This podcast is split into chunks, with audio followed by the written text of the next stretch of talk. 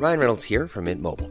With the price of just about everything going up during inflation, we thought we'd bring our prices down.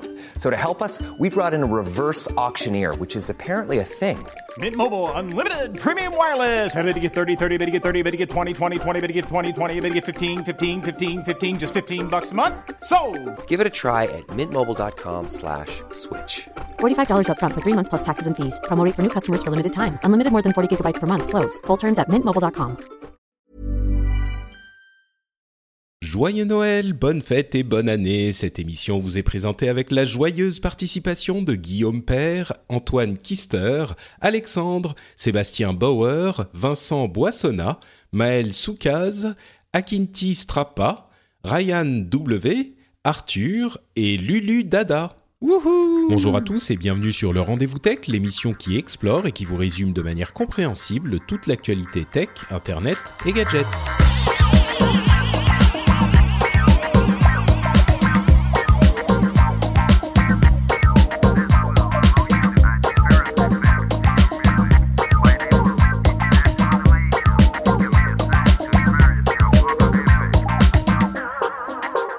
Bonjour à tous et bienvenue dans ce dernier épisode du Rendez-vous Tech de 2015. C'est incroyable ce qui se passe aujourd'hui, c'est le dernier épisode et pour ce dernier, Dernier épisode... épisode, tous les patrons vont être remboursés. Hein non, hein, quoi, quoi? Non, de 2015. J'ai dit de 2015. Tous les Euh, patrons de 2015 remboursés. C'est fantastique. Bon, donc euh, je vais vous présenter. Vous avez compris que cet épisode va être un épisode un petit peu particulier. Euh, ça sera peut-être un petit peu moins sérieux que euh, ne l'ont été les épisodes en général jusqu'ici dans l'année, mais on va quand même vous parler de tech et vous avez entendu les douces voix de mes compagnons habituels.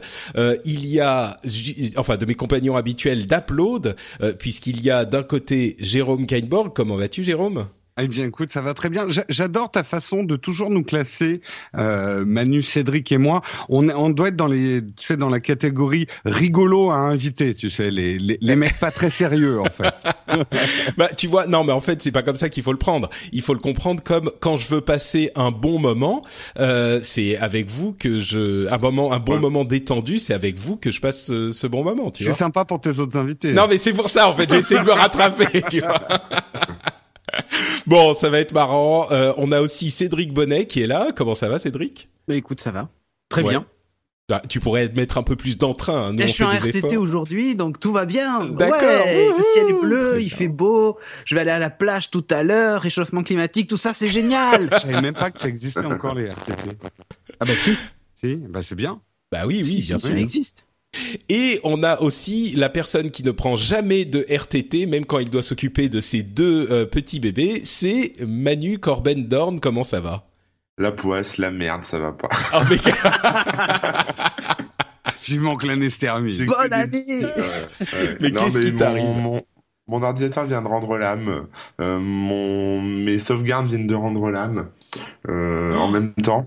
Donc Oh là c'est là. le truc qui arrive jamais. Et en plus, je suis en train de me faire désensibiliser pour euh, mon allergie au pollen. Donc j'ai commencé mon traitement hier. Et donc c'est un petit cachet que tu te mets sous la langue.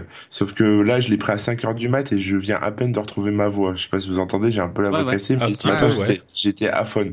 donc, euh, donc voilà. euh, un iPhone. C'est ça. J'étais iPhone ce Mais- matin. Là, j'ai mais, heureusement, tu l'as retrouvé juste au bon moment pour participer à l'émission, du coup. C'est ça. Donc là, je suis sur mon petit ordi, donc je sais pas comment ça va tenir. On va voir. euh, Bah voilà. écoute, euh, c'est à peu près aussi bon que d'habitude. ton backup qui lâche en même temps que ton ordi, Ah ouais, c'est la dur, merde, ça. là. Et t'as pas un backup en ligne, bien hein, sûr. quand même, hein. Non, mais là, en plus, j'arrive même pas à rebooter sur la clé USB. Enfin, c'est la merde. Là, je me prends le. Oh là là. Oh là Juste avant Noël, ça, ça sent l'astuce. Juste avant Noël, il y a ma mère à la- hein. Il y a ma mère à la maison. Enfin, c'est la totale, quoi. D'accord. Ah mon pauvre. Bon, écoute, tu sais ce qui va te mettre de bonne humeur, du coup? Ah non, je sais pas. là, je, Mais je parler des news de Un 2015 chèque et des de 100 informations. 000 euros. Ah ouais, ça. ouais. ça, ça te remettrait de bonne humeur. Eh ben, écoute, Un euh, ordinateur quantique. Bon, vous savez quoi? On va plutôt passer à euh, au sujet de l'émission plutôt que de plaindre euh, Corben. Et tu sais quoi? Si, voilà, un truc qui va te remettre un petit peu euh, le sens des priorités. Il y a des gens euh, qui n'ont même pas de quoi se payer à bouffer aujourd'hui quelque part dans le monde. Ah, tu te sens Voilà. bien coupable là, hein, Corben. Là, tout à coup, je t'ai Non, fait. Ça, c'est pas le genre d'argument qui marche. Tu sais, Ouais, des- d'accord. des- Toi, quand j'étais petit, que ma mère me disait mange, euh, s'il y a des petits Africains qui meurent de faim et tout, je leur disais mais t'as qu'à leur apporter cette magnifique euh, soupe dégueulasse. Va les nourrir les Africains. Casse pas les couilles. Quelle Mais horreur, quelle horreur. Corben, on a bien compris que tu étais un, un bourgeois nanti qui se moque de la misère, c'est honteux. C'est. Bon, bah écoutez, parlons plutôt effectivement des news, des infos tech de 2015. Je me suis dit que pour faire euh, cet épisode spécial fin d'année, on allait peut-être pouvoir euh, passer en revue, bah c'est la tradition un petit peu partout, on va pas y manquer, on va passer en revue les sujets qui nous ont le plus marqué en 2015 Euh, et on a une émission en fait en deux parties. Euh, la première partie c'est avec les animateurs, euh, certains qui sont présents dans l'émission, en général les animateurs classiques. On va passer en revue tous ces sujets et puis dans la deuxième partie, euh, j'ai déjà en fait préenregistré une partie avec des patriotes avec euh, des animateurs d'un jour qui sont revenus, euh, trois animateurs, on a Aunchi, Mika et Alexandre euh, qui sont revenus pour nous parler des sujets qui les ont marqués à eux. On a eu des conversations très intéressantes sur tout ça. Donc on n'aura pas de passage en revue de ce qui s'est passé ces deux dernières semaines. Franchement, il s'est pas passé énormément de choses. Il y a George Hotz, le hacker de l'iPhone, qui a dit qu'il pouvait faire une voiture euh, autonome tout seul. Il y a eu des, des news euh, à propos de, bah, il y a eu le euh, SpaceX qui a fait atterrir une euh, une euh, fusée à, à la verticale. On en parlera peut-être un petit peu. Euh, Il y a les Beatles qui risquent d'arriver apparemment euh, sur iTunes et sur les autres services de streaming euh, le à la veille de Noël. Euh, Kim.com pas qui va se faire Ça a été confirmé, il me semble d'ailleurs. ça a été ah j'ai Oui, pas l'impression confirmé, oui, oui, ah ça a été confirmé ouais. sur les trois gros streamers, euh, très bien les Beatles. Voilà, euh, il y a Google et Ford qui se qui s'allient pour faire une euh, une euh, euh, une voiture autonome. Euh, il y a IBM et d'autres euh, leaders de la tech euh, qui s'allient pour faire un, un projet d'open source en blockchain. Enfin, il y a, plein de Hello choses comme Kitty ça. qui s'est fait défoncer les fichiers. C'est ça, il y a Hello Kitty qui s'est fait hacker. Euh, donc il y a plein de petites news, mais rien de, de vraiment hyper important. Donc je me suis dit qu'on pouvait garder notre programme avec les news importantes de l'année. Euh, et on va faire le rôle inverse, enfin le le le, euh, l'ordre inverse de ce qu'on fait généralement dans Upload pour ceux qui connaissent cette émission. Euh, pour info, je, je vous préviens, euh, les patriotes ont parlé de sujets qu'on va peut-être évoquer pour certains, mais pas tous. Euh, je crois que c'est juste Mika qui a parlé d'Elon Musk qu'on va réévoquer euh, tout à l'heure, mais c'est pas grave, on, peut on peut en entendre parler un petit peu plus. Aounchi a parlé de, euh, enfin va parler pour les gens qui nous écoutent de Windows 10 et de Microsoft en général, et Alexandre euh, de blockchain et des smartwatches. Et c'est bien parce qu'en fait on se complète complètement, on n'a pas euh, tout à fait les mêmes sujets, sauf pour Elon Musk qui le mérite bien, qui le vaut bien. Mais commençons donc par Jérôme. Euh, toi, quel est le sujet qui t'a le plus marqué, euh, la news qui t'a qui a été la plus importante pour toi dans cette année 2015 Difficile, euh, il y, a, il y a beaucoup de choses, je trouve, qui se sont passées en 2015, mais c'est vrai qu'une tendance de fond euh, que je suis de près, c'est effectivement l'arrivée des, des hybrides tablettes portables. En gros, un espèce de shift avec la grande question. Alors, la grande question que tout le monde se pose, c'est est-ce qu'une tablette peut remplacer mon portable? Mais comme moi je l'ai déjà dit dans d'autres émissions, je pense que la vraie question c'est est-ce qu'on a encore besoin d'un ordinateur pour faire de l'informatique, pour utiliser l'informatique C'est ce shift-là que je commence. Je parle au Si t'es niveau un vrai, pro, oui. hein. Pardon?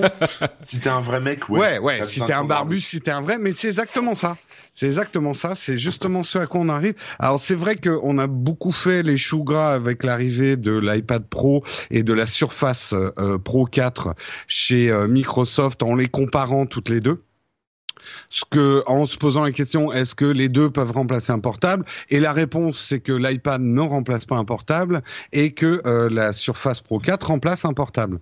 Mais moi, je pense que on est peut-être passé un petit peu à côté de la question. Et comme le dit très bien Corben, je pense que finalement la question que les gens se posent et que le marché, surtout le mass market, les- vous savez, les gens qui n'écoutent pas le rendez-vous tech, il y en a, hein, des gens qui n'écoutent pas, Pas le beaucoup, tech. mais- ils sont mais rares, ils sont rares, on est d'accord. Mais ces gens-là, vous savez, ces gens qu'on croise Et parfois dans les regarde bureaux- Naotech TV. Ah non. Voilà, ils regardent Nowcheck TV. Voilà. Le, le- Et le ils sont rares, public. effectivement, t'as raison. Euh, et, euh, et vous savez, ces gens qu'on croise souvent dans les bureaux qui vous disent Oh, il y a mon ordinateur qui a mangé mes fichiers pendant la nuit. Ou Ouais. euh, les gens qui, euh, sur leur, euh, leur desktop, ils ont tous les fichiers au même niveau. Rien n'est rangé dans des dossiers.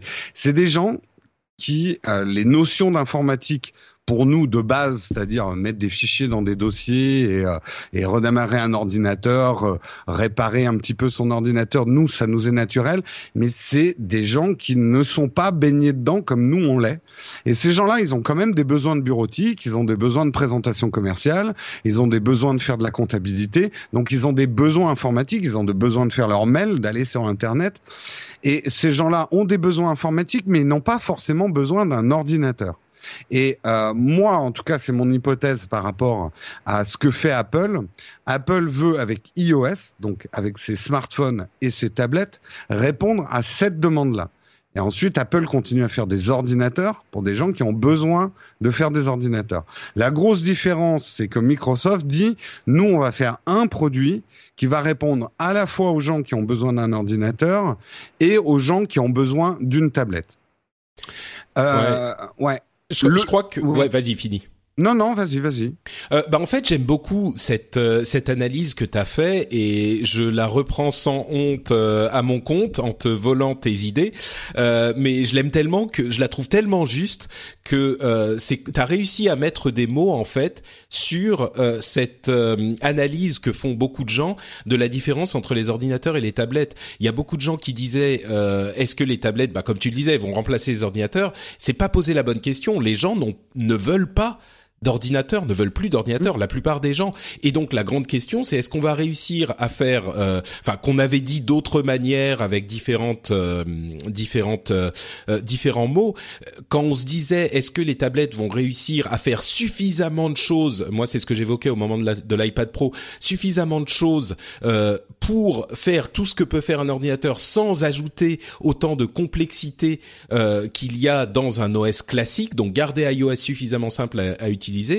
Une meilleure manière de le voir, c'est effectivement de se dire on a on n'a pas forcément besoin d'un ordinateur. On aimerait, c'est plutôt ça en fait. On aimerait pouvoir se passer de la complexité des ordinateurs. Et la grande question, c'est est-ce qu'on va réussir à euh, faire quelque chose qui, euh, parce que nous, Qui, ouais. qui, qui sommes fans de ces ordinateurs, de ces vrais ordinateurs, et c'est pour ça qu'on se moque souvent euh, des tablettes et qu'on dit euh, parfois la surface au moins, voilà, c'est un vrai ordinateur, on peut faire tout ce qu'on ce qu'on veut avec. Mais mais c'est parce que nous on voit ça du point de vue de de, de notre Des amour de la on technologie. C'est ça. En fait, la, plupart question, des gens, ils aiment pas les ordinateurs. La, la vraie question, on s'est longtemps dit, les tablettes sont pas des outils de création, c'est uniquement des outils de consommation. Ce qui a toujours été faux, mais simplement, nous, power users et amateurs de tech, nous, on ne voit création que en pensant 3D, montage vidéo, retouche photo, programmation, développement, et ce genre de choses. Et pour nous, la bureautique n'est pas un acte de création presque, mais un commercial, quelqu'un qui a des, des PowerPoint à faire et des présentations, la tablette suffit largement. Et même, c'est là où je vais aller plus loin. C'est que la tablette, pour l'utiliser vraiment en usage pro et dans des usages commerciaux, des usages de présentation, des usages pédagogiques en entreprise, la tablette pour moi est un outil plus puissant qu'un ordinateur parce que plus rapide. Euh, et plus démonstratif qu'un ordinateur. Je, je, je donne cet exemple. Quand je suis en présentation commerciale et que je suis en train de négocier quelque chose avec quelqu'un, si je dois ouvrir mon ordinateur portable devant lui, je crée un mur avec mon écran Ouais, entre bien lui et cette moi. image du mur, toi. Et, avec le- et je dois retourner mon écran. Et en plus, j'ai un clavier, et je veux pas du tout être péjoratif en disant ça, mais si je tapote au clavier en prenant des notes, j'ai l'air d'une secrétaire en réunion. Euh, je n'écoute pas vraiment l'autre. Il y a le bruit des Oh là, touches. les secrétaires. Voilà, les secrétaires vont m'incendier. Ce n'est pas du tout péjoratif. Derrière tout grand patron, il y a une grande secrétaire. Ou Euh, un grand secrétaire. ou un grand secrétaire. Non, mais vous voyez ce que Moi, je veux dire, euh. c'est-à-dire que la prise de notes en réunion euh, avec un clavier, ça a un côté. Euh, c'est c'est Ça c'est une personne quoi. qui écoute pas vraiment, alors que Mm. la prise de notes manuelle, et là quand même la prise de notes manuelle, on est beaucoup plus à l'aise sur une tablette Je sais que l'iPad Ouais. était en retard Ouais, là-dessus. mais alors ça, ça c'est dire- ton avis, hein, parce que moi je suis Je- pas je- d'accord. bah, sur je le donne fait de mon taper. avis, hein. Bah ouais, oui, tout à fait. Sur le fait de taper au clavier ou d'écrire en réunion, pour moi, là, il y a, enfin, tu prends des notes, point, quoi. Enfin, je, je, je vois pas ce Ouais. que ça, ça, enfin, pourquoi ça gêne mon interlocuteur que je tape au clavier ou que, ou que j'écrive. Enfin, Ouais. Pour Bah, moi, là, je comprends en- pas le, le principe. moi, Et- pour- et d'ailleurs, tu moi, regarderas le, le, le, le, le 60, mi- c'était euh, euh, 60 minutes, là, le, le reportage qui a été fait. Ouais, je l'ai Tu vu. regardes, bah, ils ont tous des, des, des iPad Pro avec le clavier pour taper Oui, en réunion. Mais C'est rigolo. euh, ap- après, tout dépend effectivement un du type de réunion qui tu as en face. Après, par exemple, quand tu es avec ton clavier, que tu dois faire un croquis en réunion, parce que tu as quand même pas mal de croquis à faire, c'est là où euh, tu peux être gêné. Ça, ça dépend effectivement de ton boulot et des réunions que tu as. C'est pour ça que moi je donne ça de mon point de vue. Oui, oui. Après, si tu as un boulot plus dans l'informatique, évidemment que tout le monde fait de la saisie, Ouais, mais tu euh, même en réunion. Tu fais une généralité en disant, euh, euh, à partir du moment où tu tapes sur le clavier, t'as l'air d'une secrétaire en réunion. Bah, c'est, c'est- là, c'est, c'est, c'est plus que ton point de vue, quoi. Tu vois. Ce que, enfin, ce que je veux dire, alors le- c'était peut-être le terme était mal choisi, mais quand tu tapes un texte au clavier, tu es plus dans le texte finalisé.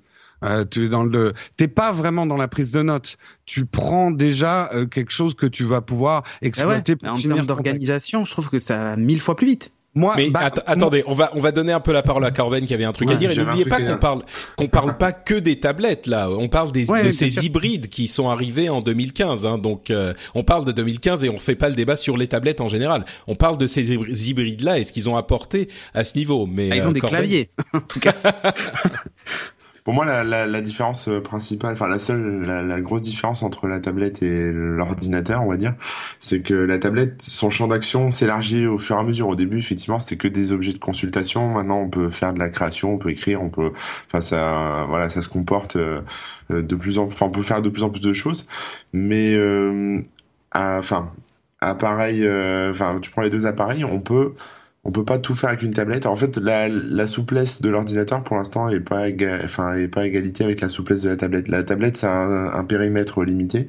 L'ordinateur là on me le donne, euh, je peux faire n'importe quoi avec. J'installe un soft, euh, je Mais voilà, est-ce je, je peux faire tout ce que je veux avec. Même si même un truc que j'ai pas l'habitude de faire. Avec la tablette, faut que je sache bien à l'avance ce que je dois faire. Si c'est du Mm. traitement de texte, si c'est de la création musicale, si c'est du dessin, si c'est des jeux.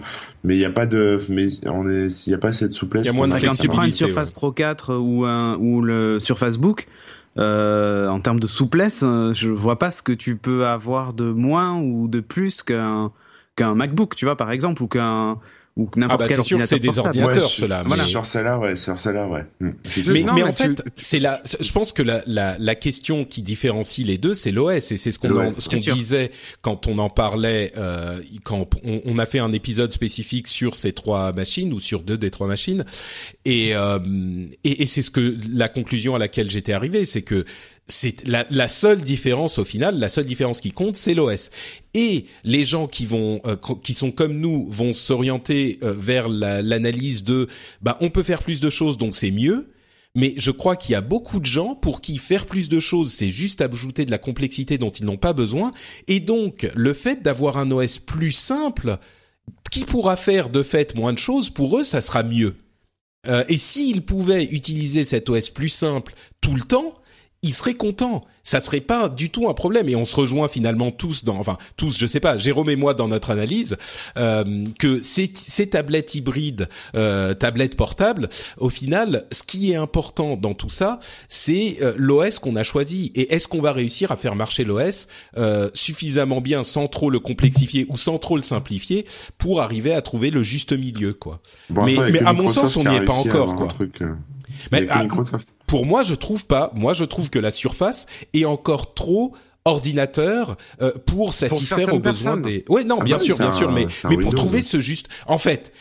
La Surface n'y est pas encore arrivée et l'iPad Pro n'y est pas encore arrivé non plus et le Pixel C je vais même pas en parler parce qu'au final c'est pas un, un Eh oui, mais tu vois, alors là, quoi, là, mais- on arrive sur un autre débat qui est est-ce qu'un OS de tablette, ça doit être un OS d'ordinateur ou est-ce qu'un OS de tablette, ça doit être Euh, Le iOS. un en OS, fait. d'i- oui, un OS voilà. de mobile. Et là, et là, c'est autre c'est chose. ça. Est-ce que c'est un OS de téléphone ou est-ce que c'est un OS de bureau qu'on attend sur une tablette? Bah, c'est ça la là, grande question, et je crois qu'on n'a pas là, réussi à y ça dépend. répondre C'est même pas de savoir s'il a un clavier, pas de clavier, un écran tactile, Non, non, pas c'est d'écran ça. tactile. Mais c'est exactement ce que je dis. C'est exactement ce que Mais je dis. en fait, ça dépend complètement des consommateurs derrière et de ce dont ils ont besoin. Moi, je, je, je persiste. hein, je pense que parfois on est trop dans notre microcosme, mais il y a encore énormément de personnes dans nos entreprises et même dans les métiers de la tech qui ont un niveau d'informatique.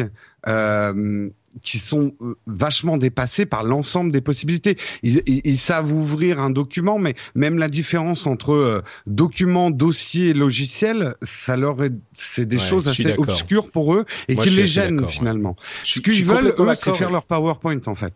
Et Euh, bon, on va pas, ouais, on Mm. va, on va pas se relancer. Je pense qu'on a fait un petit peu le tour, même si on pourrait en parler pendant deux heures. Je crois que la conclusion par rapport à la tendance qu'on a vue sur les les tablettes euh, hybrides portables tablettes, euh, enfin portables mobiles finalement, parce que c'est ça l'origine des OS euh, de, de ces tablettes. Euh, je crois que en fait on voit la tendance qui se confirme et qui selon toi Jérôme va continuer à s'affiner. Mais je crois aussi que euh, notre débat animé le prouve. On n'a pas la réponse encore. On n'a pas Non, la non, non. De, de réponse satisfaisante, quoi. Ni ni d'un côté ni de l'autre, je pense. Non mais voilà, mais en fait c'est ton usage qui a déterminé l'OS vers lequel tu vas aller et donc par conséquent par la tablette ou le PC vers lequel tu vas aller, tu vois, c'est juste ça. C'est ça. vraiment mais on ce n'a pas. Mais je pense que la réponse, c'est qu'on n'a pas une version de ces machines qui Et répond à tous les aura- besoins. Voilà, et j'espère qu'il y aura pas euh, que ça va pas s'uniformiser, tu vois, justement. Ouais, Euh, ouais, il en faut pour tout le monde. Et le fait qu'il y ait des, des, enfin, des vrais OS de bureau sur des tablettes euh, ou des tablettes PC hybrides ou que- comme tu veux les appeler, euh, ça a un vrai intérêt, quoi, en fait. Euh, Ouais. Là, euh, on peut Moi, pas moi, je dirais, je suis d'accord avec ça, mais je, je trouve aussi que aucune de ces réponses, ni du côté de l'iPad Pro, ni du Ah non, côté non, de la Surface, ne sont satisfaisantes tout court. Donc, je voudrais que ça continue quand même à, à évoluer. Euh, Corben, quel a été ton sujet de l'année 2015 Eh ben, l'année 2015 a été, euh, je trouve pas très riche en termes d'innovation, malheureusement. Euh, et le gros sujet, moi, celui qui m'intéresse le plus en ce moment, c'est euh, le- les voitures connectées. En fait, je trouve ça assez formidable. Parce que Connecté l'année- ou autonome Enfin, autonome, connecté, pardon, autonome. Oui, d'accord. Euh, parce qu'en fait l'année dernière, euh, l'année dernière, on a envoyé euh, tout ce qui se passait avec Google, les, les tests qu'ils faisaient sur les, les voitures qui, qui conduisent toutes seules. Et, et là cette année, ça s'est bien, on va dire, démocratisé, popularisé. Enfin, tout le monde s'y met massivement. Il y a des trucs intéressants avec. tu parlais tout à l'heure de, de George Hotz qui fait son propre kit à 1000 euros pour transformer la voiture en voiture connectée. Ça commence à- Autonome, c'est pas la même oui, chose. je, je vais y arriver, désolé. Hein. je suis un peu con aujourd'hui. J'ai la poisse. Euh, C'est bon, la. voiture, euh, ouais, je dis connectée, mais c'est vrai qu'elle est pas, elle est connectée forcément, mais elle est autonome effectivement. La voiture, euh, la driverless, sans conducteur. D'accord. Euh, mais il y a, il y a des trucs intéressants effectivement, parce qu'en début d'année, il y avait eu un, un, enfin, on voit, on voit que c'est pas non plus euh, un truc parfait encore. C'est-à-dire que euh, l'année dernière, on, on nous disait euh, Ah, les voitures connectées. Les voitures autonomes, je vais pas y arriver. putain. Euh, Désolé. Les voitures euh, autonomes, ça va, enfin, ça va faire moins d'accidents, ça va être génial, etc. Euh, là, ils sont en train de se rendre compte que que les voitures euh, autonomes, euh, certaines en tout cas, euh, respectent trop le code de la route, donc euh, Ouais. provoquent euh, des accidents. euh, Parce qu'elle euh, conduisent sans- bien, quoi. Voilà, parce qu'elles Elle conduisent trop bien. Trop bien, ouais. lui s'arrête C'est ça. Alors voilà. Alors tout le monde, c'est un Non, c'était- tout le temps, c'est le bordel. Ouais, on, on avait vu effectivement des, des euh, articles sur le sujet où effectivement il y avait les voitures qui s'arrêtaient et qui voyaient genre il y a une autre voiture à côté ou une moto ou un truc comme ça et ils démarrent pas parce que il se dit bah il y a quelqu'un là donc euh, faut pas que j'y aille Ah et ouais, carrefour l'autre attendait aussi et euh, et du coup ouais c'était marrant effectivement. Ah, Il y a- ils y ont essayé de mettre une quoi. voiture autonome au carrefour de l'Étoile à Paris. Elle y est encore depuis deux semaines. Elle a pas réussi à avancer. quoi. Il y a encore des, il y a encore des grosses questions philosophiques. Si la voiture doit tuer un, trou- un, un troupeau de 10 personnes ou le conducteur, euh, qu'est-ce qu'elle fait? Est-ce qu'elle protège le conducteur ou est-ce qu'elle elle va, elle va foncer dans le mur pour euh, Ouais. Ou un bébé Voilà. ou une mémé qui traverse la route, euh, lequel elle doit choisir. Ouais, c'est ça. Il y a, il y a eu aussi des, des trucs un peu de, de piratage qui étaient marrants. Euh, les mecs ont réussi à immobiliser une voiture en mettant un petit coup de laser sur le lidar, qui est en fait un radar avec des lasers qui captent un peu tout ce qui se passe autour de la voiture. Et donc euh, tu peux la paralyser avec un, un petit un petit laser. Euh, ouais, il y, il avait pas mal de trucs. Euh, Il y a eu aussi toute la partie. euh, bon, ça c'est c'est un peu nouveau, mais euh, on va ça va commencer à arriver. C'est toute la partie course. Il y a les les courses de Formule E, donc c'est les petites Formule 1 en fait. Ah, hein, j'adore. qui, euh, Ouais. qui vont partir. euh, Enfin, il y a une première course qui s'appelle la Robo Race, euh, qui va être une course autonome. Ça, je trouve ça avec, génial. avec que des voitures, euh, des voitures autonomes là-dessus. Et puis alors dernière news, moi j'ai vu ça hier. C'est que même si la, alors c'est la Californie, hein, le berceau de tout ça, mais même si la Californie euh, a été très en avance par rapport à Google, enfin pour pour dire par exemple à Google vous avez l'autorisation de rouler sur la route, etc.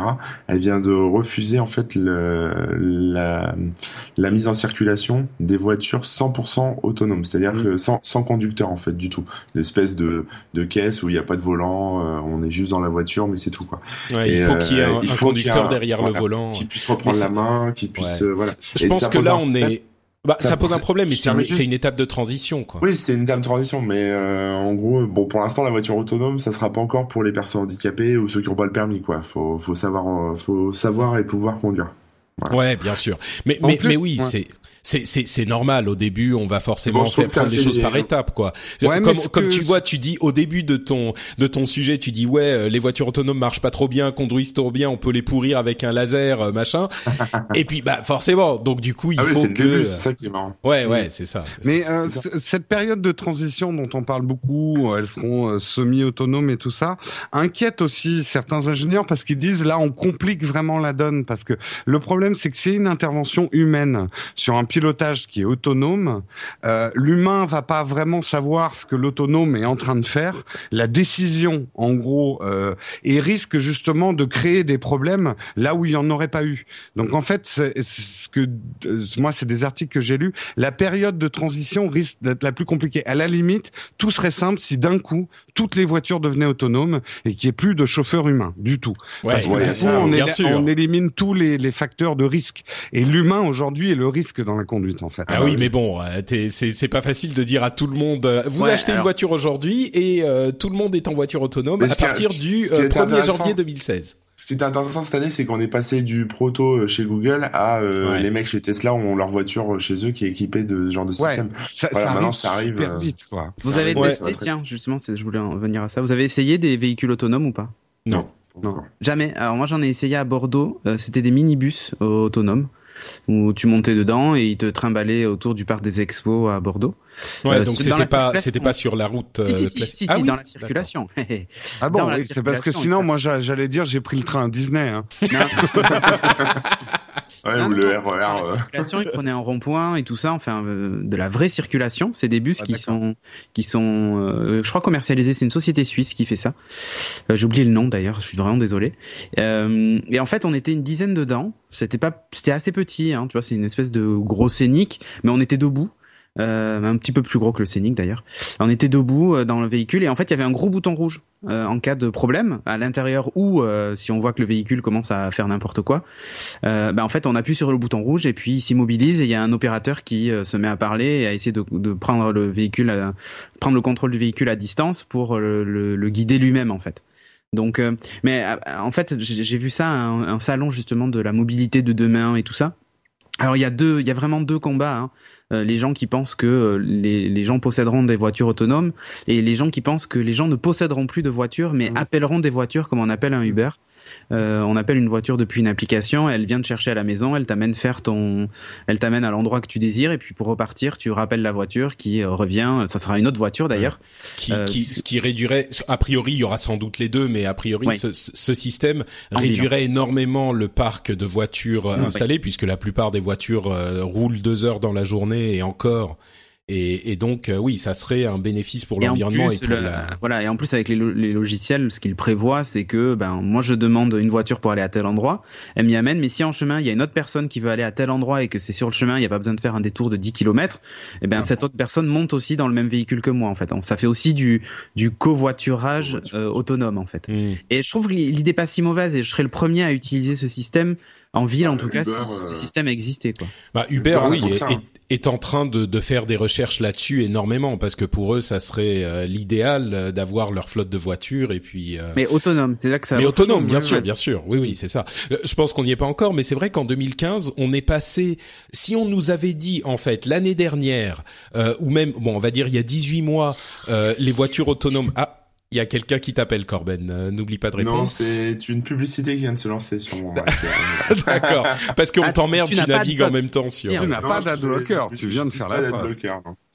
Euh, mais ouais, c'est vrai qu'il y a 18 mois, si on nous avait dit, euh, bah ouais, les voitures autonomes, ça sera quelque chose de sérieux, tout le monde s'y intéressera et euh, on arrivera à des prototypes qui même commencent à fonctionner, je crois qu'on aurait, personne n'y aurait cru, quoi. Et, et c'est Ouais, vrai que voilà. 2015, c'est allé très très vite et je pense que ça va continuer à aller très vite, quoi.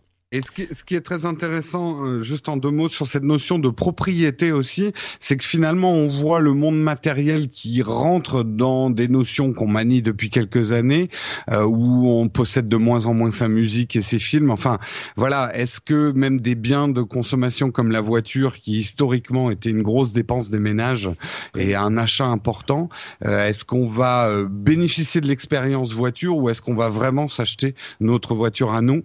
L'avenir nous le dira, mais la dématérialisation touche le matériel quelque part.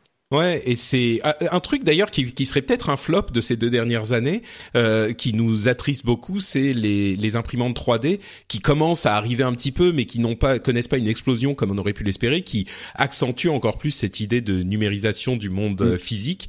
Mais mais c'est vrai que ça passe par des trucs euh, un petit peu inattendus finalement, et que ça se- commence à s'appliquer à tout. Et la raison pour laquelle ça ça marche, c'est que finalement les ordinateurs comme tout sont en train de, pardon, les voitures comme tout le reste sont en train de devenir des ordinateurs. Tout est un ordinateur aujourd'hui, donc. euh, Ouais, ouais. Et bien, bientôt, on partagera son slip avec d'autres. Ça sera du co-slipage. Voilà. Et, euh, Mais là, là, Tu tu vois moi, que je, tu vas je suis chercher vrai- des je, idées pareilles. je- je suis vraiment fan de, je suis vraiment fan de voitures et de la conduite et tout ça, mais je pense sincèrement que on louera peut-être une voiture pour partir en vacances, tu vois, quand il faut aller loin et que tu veux garder Mm. un peu ton autonomie et pas dépendre d'un d'un transport euh, entre guillemets en commun, parce que finalement on n'est pas trop dans le transport en commun, mais plutôt un transport partagé. Et, euh, et je pense que ce service-là de, de voiture autonome qui vient te chercher chez toi et qui te ramène à, je pense que c'est le sens de l'histoire. Après, euh, il faut que le service soit efficace, c'est-à-dire que sûr. pas deux heures, que tu puisses faire des réservations à l'avance, ce genre de trucs. Mais je pense qu'un système bien pensé pourrait remplacer la, la, vraiment, sincèrement, la voiture en ville et voire même euh, remplacer le, le bus, euh, tu vois, enfin, ouais. ces, Mais, transports-là, quoi. mais, mais Mais c'est comme ça- ça, se, en fait, ça se rejoint par euh, deux bouts opposés parce que aujourd'hui, Ouais. pour les pour les amateurs d'Uber, euh, les gens qui apprécient le service et qui l'utilisent, il est très facile d'imaginer que la manière dont il a fait évoluer euh, les services de taxi, parce que euh, Bon, on peut débattre pendant des heures sur euh, la qualité d'Uber, les dangers d'Uber, les problèmes d'Uber, et il y en a. Mais le fait est qu'aujourd'hui, utiliser un Uber, tu as ta voiture, franchement, dans, dans les endroits où c'est important, euh, tu l'as en, allez, 3 à 5 minutes. Euh, et et je peux tout à fait imaginer si les prix baissaient un peu, s'il y avait un système Hmm. d'abonnement ou je sais pas, je peux tout à fait imaginer remplacer ma voiture euh, que je n'ai pas aujourd'hui, mais euh, par un abonnement à un service de ce type-là. Et la seule chose qui manque, la seule pièce qui manque finalement, c'est euh, réduire les coûts et donc a priori une voiture autonome et, les- et le danger, euh, une voiture autonome pourrait faire ça. Donc l'infrastructure a évolué avec des services de partage comme Uber et aujourd'hui il manque que la pièce informatique qui vienne s'y ajouter et donc tout a été euh, mis en place euh, en même temps quoi. Et ce que tu dis, Cédric, sur le plaisir de conduire, parce que c'est souvent un argument hein, qu'on entend, Ouais. je veux garder mon plaisir de conduire. Moi, à mon avis, ça va être exactement comme l'équitation. Autrefois, ben, Ouais. on, on avait des chevaux parce que c'était utilitaire, on se déplaçait avec. Ça n'a pas tué l'équitation, mais aujourd'hui, on fait de l'équitation dans des par clubs d'équitation et des balades. Et ben, ceux qui aiment conduire, qui aiment vraiment le pilotage, ça sera même mieux. On Ah, bah, construira des circuits de pilotage et des trucs comme ça. Même sans Et aller qui hein. aujourd'hui légitimement peut nous dire qu'il prend plaisir à être dans des bouchons, euh, dans, dans des dans, dans des villes Est-ce qu'il y a un plaisir à conduire en même ville? sur autoroute. Ah, sur autoroute, préfère quand tu es regarder à un film. 130 et que tu te tapes 4 heures d'autoroute, je préférerais que ma voiture elle conduise toute seule, quoi. Ouais, et que tu sois comme dans un train avec ton ton Bah, ordi en train de Euh, regarder Netflix ou Dieu sait quoi ouais, mais même pas jusque là, mais tu vois, au moins que je puisse discuter avec les gens derrière moi. Enfin, Hmm. voilà, le le le, le les le salons roulants quoi. Et ça empêche pas que j'adore conduire, mais pour moi, conduire sur autoroute à 130 bloqué euh, ou conduire en ville, c'est pas un plaisir, quoi. Enfin, Mm. c'est c'est clairement c'est pas un plaisir. Après. Bon, c'est c'est mon c'est mon avis. Et pourtant, Dieu sait que j'aime la voiture. Mais par exemple, le jour où je pars en vacances, je peux me dire, bah tiens, j'ai envie de me faire plaisir vu que j'ai pas de voiture et du coup pas de frais. Parce que quand tu mets le budget d'une bagnole euh, sur une année, euh, bah tu peux te faire plaisir et partir en Porsche Cayenne en vacances. Quoi. Tu t'as la, t'as la thune pour Ouais. te louer ton Porsche Cayenne euh, deux, tu semaines dans l'année, tu vois. Tu Mais ça deviens fait- le seul le seul abruti qui conduit une voiture alors que toutes ça. les autres sont autonomes et sécurisées et toi tu Ça. fais des accidents. Donc Mais euh, c'est ça. super. Ouais, mais avec Bon. une Porsche Cayenne, un week-end ça a de la classe. Peux pas. Bon, euh, Cédric, euh, quel est ton sujet? On, on- En fait, on sait, hein, on l'a évoqué, Ah, euh, non, et, et Mika en parle après avec les Patriotes. Mais vas-y, dis-nous. Non, moi je voulais parler d'Elon Musk parce que pour moi ce type-là, c'est comment dire?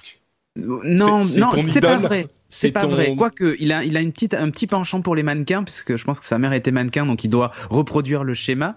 Euh, les actrices et les mannequins. Parlons de Deep. voilà. Mais euh, non, mais pour moi, ce type-là, c'est, euh, c'est, en fait, c'est des gens comme, comme j'aimerais que la terre, la terre en porte plus, tu vois. Euh, des gens qui ont une vraie vision, euh, même si des fois elle est un peu mise en scène, mais justement, sans mise en scène, c'est un peu comme la NASA maintenant qui a besoin de faire de la mise en scène et des communiqués de presse pour trouver des financements et faire des annonces fracassantes, parce que sinon ils trouvent pas d'argent. Euh, ce type-là, il fait un peu de marketing autour de sa vision et de son truc. Mais pour moi, ce type-là, voilà, c'est un, un ingénieur, un scientifique qui a, qui s'est dit un matin, bah, je vais essayer de faire les choses en grand. Et, euh, et qui et qui le fait enfin tu vois qui qui qui le fait alors tu vas me dire c'est facile quand on a de l'argent hein euh, mais n'empêche que il bah non, il y a plein de gens qui ont de l'argent et qui font rien du C'est tout. vrai, hein, et qui font rien. euh, Et Non, puis mais honnêtement, il ça prend, il prend des gros risques avec son argent. Ah, il a beau être milliardaire, euh, il met ses couilles sur la table quand Ouais, même. hein. ouais, vous, a- euh, bon, du coup, comme je n'ai pas écouté ce qu'a dit Mika, vous avez raconté un peu sa vie ou pas du tout euh? Bah, on n'est pas rentré dans les détails. On parlait de PayPal et de ce genre de choses, et Ouais, puis on voilà. a dit que. Mais mais on a on a enregistré en fait avant le le fait que le, le Falcon 9 se pose. euh, se pose- Ah oui. Ouais, mais mais vas-y, vas-y, raconte. Non, après, On- puis bon, on en reparle. Elon Musk est, est une personne à qui euh, qui qui qui vaut le coup d'être connu, quoi. Ah, mais moi, je, je, je dis pas que je vois un culte à Elon Musk, mais, euh, mais n'empêche que. Et on le connaît pas assez en France, en fait. C'est ce qu'on Ouais, disait et dans le. pour moi, c'est le genre. de- Alors évidemment, il a un problème, c'est qu'en France, on le connaît pas assez parce que il y a le mot entrepreneur à coller à son à C'est son milliardaire. Ouais, et milliardaire à coller à son à son pédigré, mais euh, mais en fait, ce type-là, c'est je dis pas que s'il faut le mettre au niveau d'un Einstein ou ce genre de choses, mais quand même, on, on est face à un gars qui. Edison. Ouais, en fait, c'est- Ford c'est des- plutôt, non? Ou- ou- Edison. Alors, oui et non, parce que tu vois. Tesla, si Tesla avait réussi. Ouais, c'est ça. c'est un peu ça. Bah non, Mais parce un- que parce que Elon Musk, il invente pas grand chose, mais c'est un industriel, quoi, qui a Et, une et- vision et et, surtout, qui met il, en a, place. il, a, il a une vision. On le prend pour un fou. Euh, là, Il y a beaucoup de gens qui le prennent pour un fou, mais ce mec-là, en fait, tout ce qu'il dit, il fait tout pour le faire. Et euh, il vit son truc à fond. Et je trouve que les, les, les gens euh, manquent d'ambition. Et ce type-là, lui, il en manque pas. Euh, bien au contraire, et il fait tout pour que ça arrive. Et pour moi, en fait, et en plus, il touche des sujets qu'on pensait euh, complètement impossibles. Tu vois, quand justement, bon, là, il travaillait sur son lanceur Space, enfin SpaceX, euh, donc le Falcon 9, qui est capable de de décoller et de ratterrir. Alors, on sait que Jeff Bezos a fait la même chose avec Blue et tout ça. Enfin bref, Mais en montant vachement moins haut. hein. en vachement, en- oui, exactement, en montant vachement moins haut, mais on est, on est en fait au début de la réutilisation des lanceurs et tout ça, ce qui va faire euh, des économies d'échelle monstrueux. Mais euh, il faut savoir que SpaceX d'ailleurs ravi- ravi- ravitaille la station inter- euh, internationale depuis 2012 et c'est d'ailleurs ce qui a sauvé le programme. C'est le fait qu'ils aient signé un accord euh, pour euh, pour ravitailler la, station et ce qui leur permet d'obtenir de l'argent pour continuer à faire leurs recherches. Mais en fait, l'objectif de tout ça, c'est même pas tellement de, de faire décoller et atterrir euh, un lanceur. Son, son but, quand même, c'est de fonder une colonie de 80 000 personnes sur Mars, quoi. C'est un peu ça son objectif. Alors là, ouais, tu vois, on rigole, on le prend pour un cinglé, mais Ah bah ce type-là va tout faire pour y arriver. Et il a Ouais. dit. Ouais, moi, non, mais on, on- moi je rigole pas parce que je le prends pour un cinglé. Je le, je rigole parce que je me dis c'est un projet tellement fou et il a prouvé, enfin il a prouvé, il a montré que ces projets fous, en fait, c'est pas des, des projets complètement euh, irréalisables. C'est juste Exactement. que c'est des trucs où on se dit ah ouais là on pourrait en faisant ça, en faisant ça, en recherchant dans ce domaine, ça serait possible. Mais personne le fait parce qu'on personne n'a pas le les fait, voilà. moyens, parce que C'est pas boulot. intéressant financièrement, parce que machin. Ah oui, il y a aucun État qui s'intéresse à ça. Du coup, c'est Mm. c'est c'est fou que ce soit des. Enfin, il a besoin de fonds privés pour pour y arriver. Et il a dit lui-même, euh, je veux mourir sur Mars, mais pas lors de de l'atterrissage en fait. Euh, c'est une phrase qui moi m'a marqué. Tu vois, en gros, il, en gros, Ouais, il veut mourir sur Mars, mais y vivre quoi. Enfin, tu vois, mourir euh, parce qu'il y a vécu, pas parce qu'il s'est écrasé avec sa fusée. Moi, ce que je, je trouve vachement intéressant dans ce personnage, c'est que on entend souvent, euh, et souvent en France, hein, disons-le, euh, que les idées sont hyper importantes. L'idée est un peu portée au pinacle, et euh, on dit toujours ah ouais, mais lui, il a piqué, il a piqué l'idée à quelqu'un. Oui, mais euh, lui, c'est la démonstration parfaite que de faire. C'est plus Voilà, important que d'avoir une idée. L'idée, c'est euh, certains disent c'est 10%. Moi, je dis c'est 1%. Euh, 1% c'est l'idée, le reste c'est faire. Et lui, il fait, il concrétise. Oui, et, euh, en France, on, est, on brasse beaucoup d'idées. On a souvent des idées avant les autres, hein, reconnaissons-le, même d'un point de vue scientifique. On a souvent des idées, mais on a un peu parfois du mal à faire. Et lui, il concrétise, il fait, il trouve les moyens. Il a beau être milliardaire, il a levé énormément de fonds parce que ses entreprises dépassent des fonds d'un particulier. Euh, lancer quand même une nouvelle marque de bagnole euh, de nos jours. Ouais, Oui, parce qu'on n'a pas précisé là, c'est Tesla qui, qui, a, qui est une société qui a été lancée par Elon Musk. Enfin, Alors, il y en a oui plein non. de ces sociétés. Non, non, non. En fait, euh, réellement, il, il a pris possession de la société en 2008, mais elle existait depuis 2004 et elle était euh, Ah, moribonde. ça je savais pas, d'accord. Ouais, ouais. En fait, lui, il est Depuis arrivé en- 2003, on a regardé avec les. Ouais, voilà. les En, en Patriots. 2004, en fait, je crois, le Te- Tesla est, est- est né et en fait, il, il en prend le contrôle qu'en 2008, en fait. Euh, il a investi aussi dans Solar City, donc une, une boîte qui vend des, des panneaux solaires et tout ça. Son but, c'est de, ré- de lutter contre le réchauffement climatique, en gros. C'est, euh, il aimerait sauver la planète, mais il se dit, vu le au train où on va, on n'y arrivera pas. Alors peut-être qu'il faut s'intéresser à Mars. Tu vois, c'est ça son son son plan. Euh, en 2015, quand même, début de l'année, en janvier, il avait surpris tout le monde en dévoilant le, le Powerwall, donc ces batteries de maison. Mm. euh, qui était capable en gros de mettre off the grid, donc du coup non connecté au réseau euh, électrique classique, euh, des maisons, voire même des, quartiers ou des villes entières.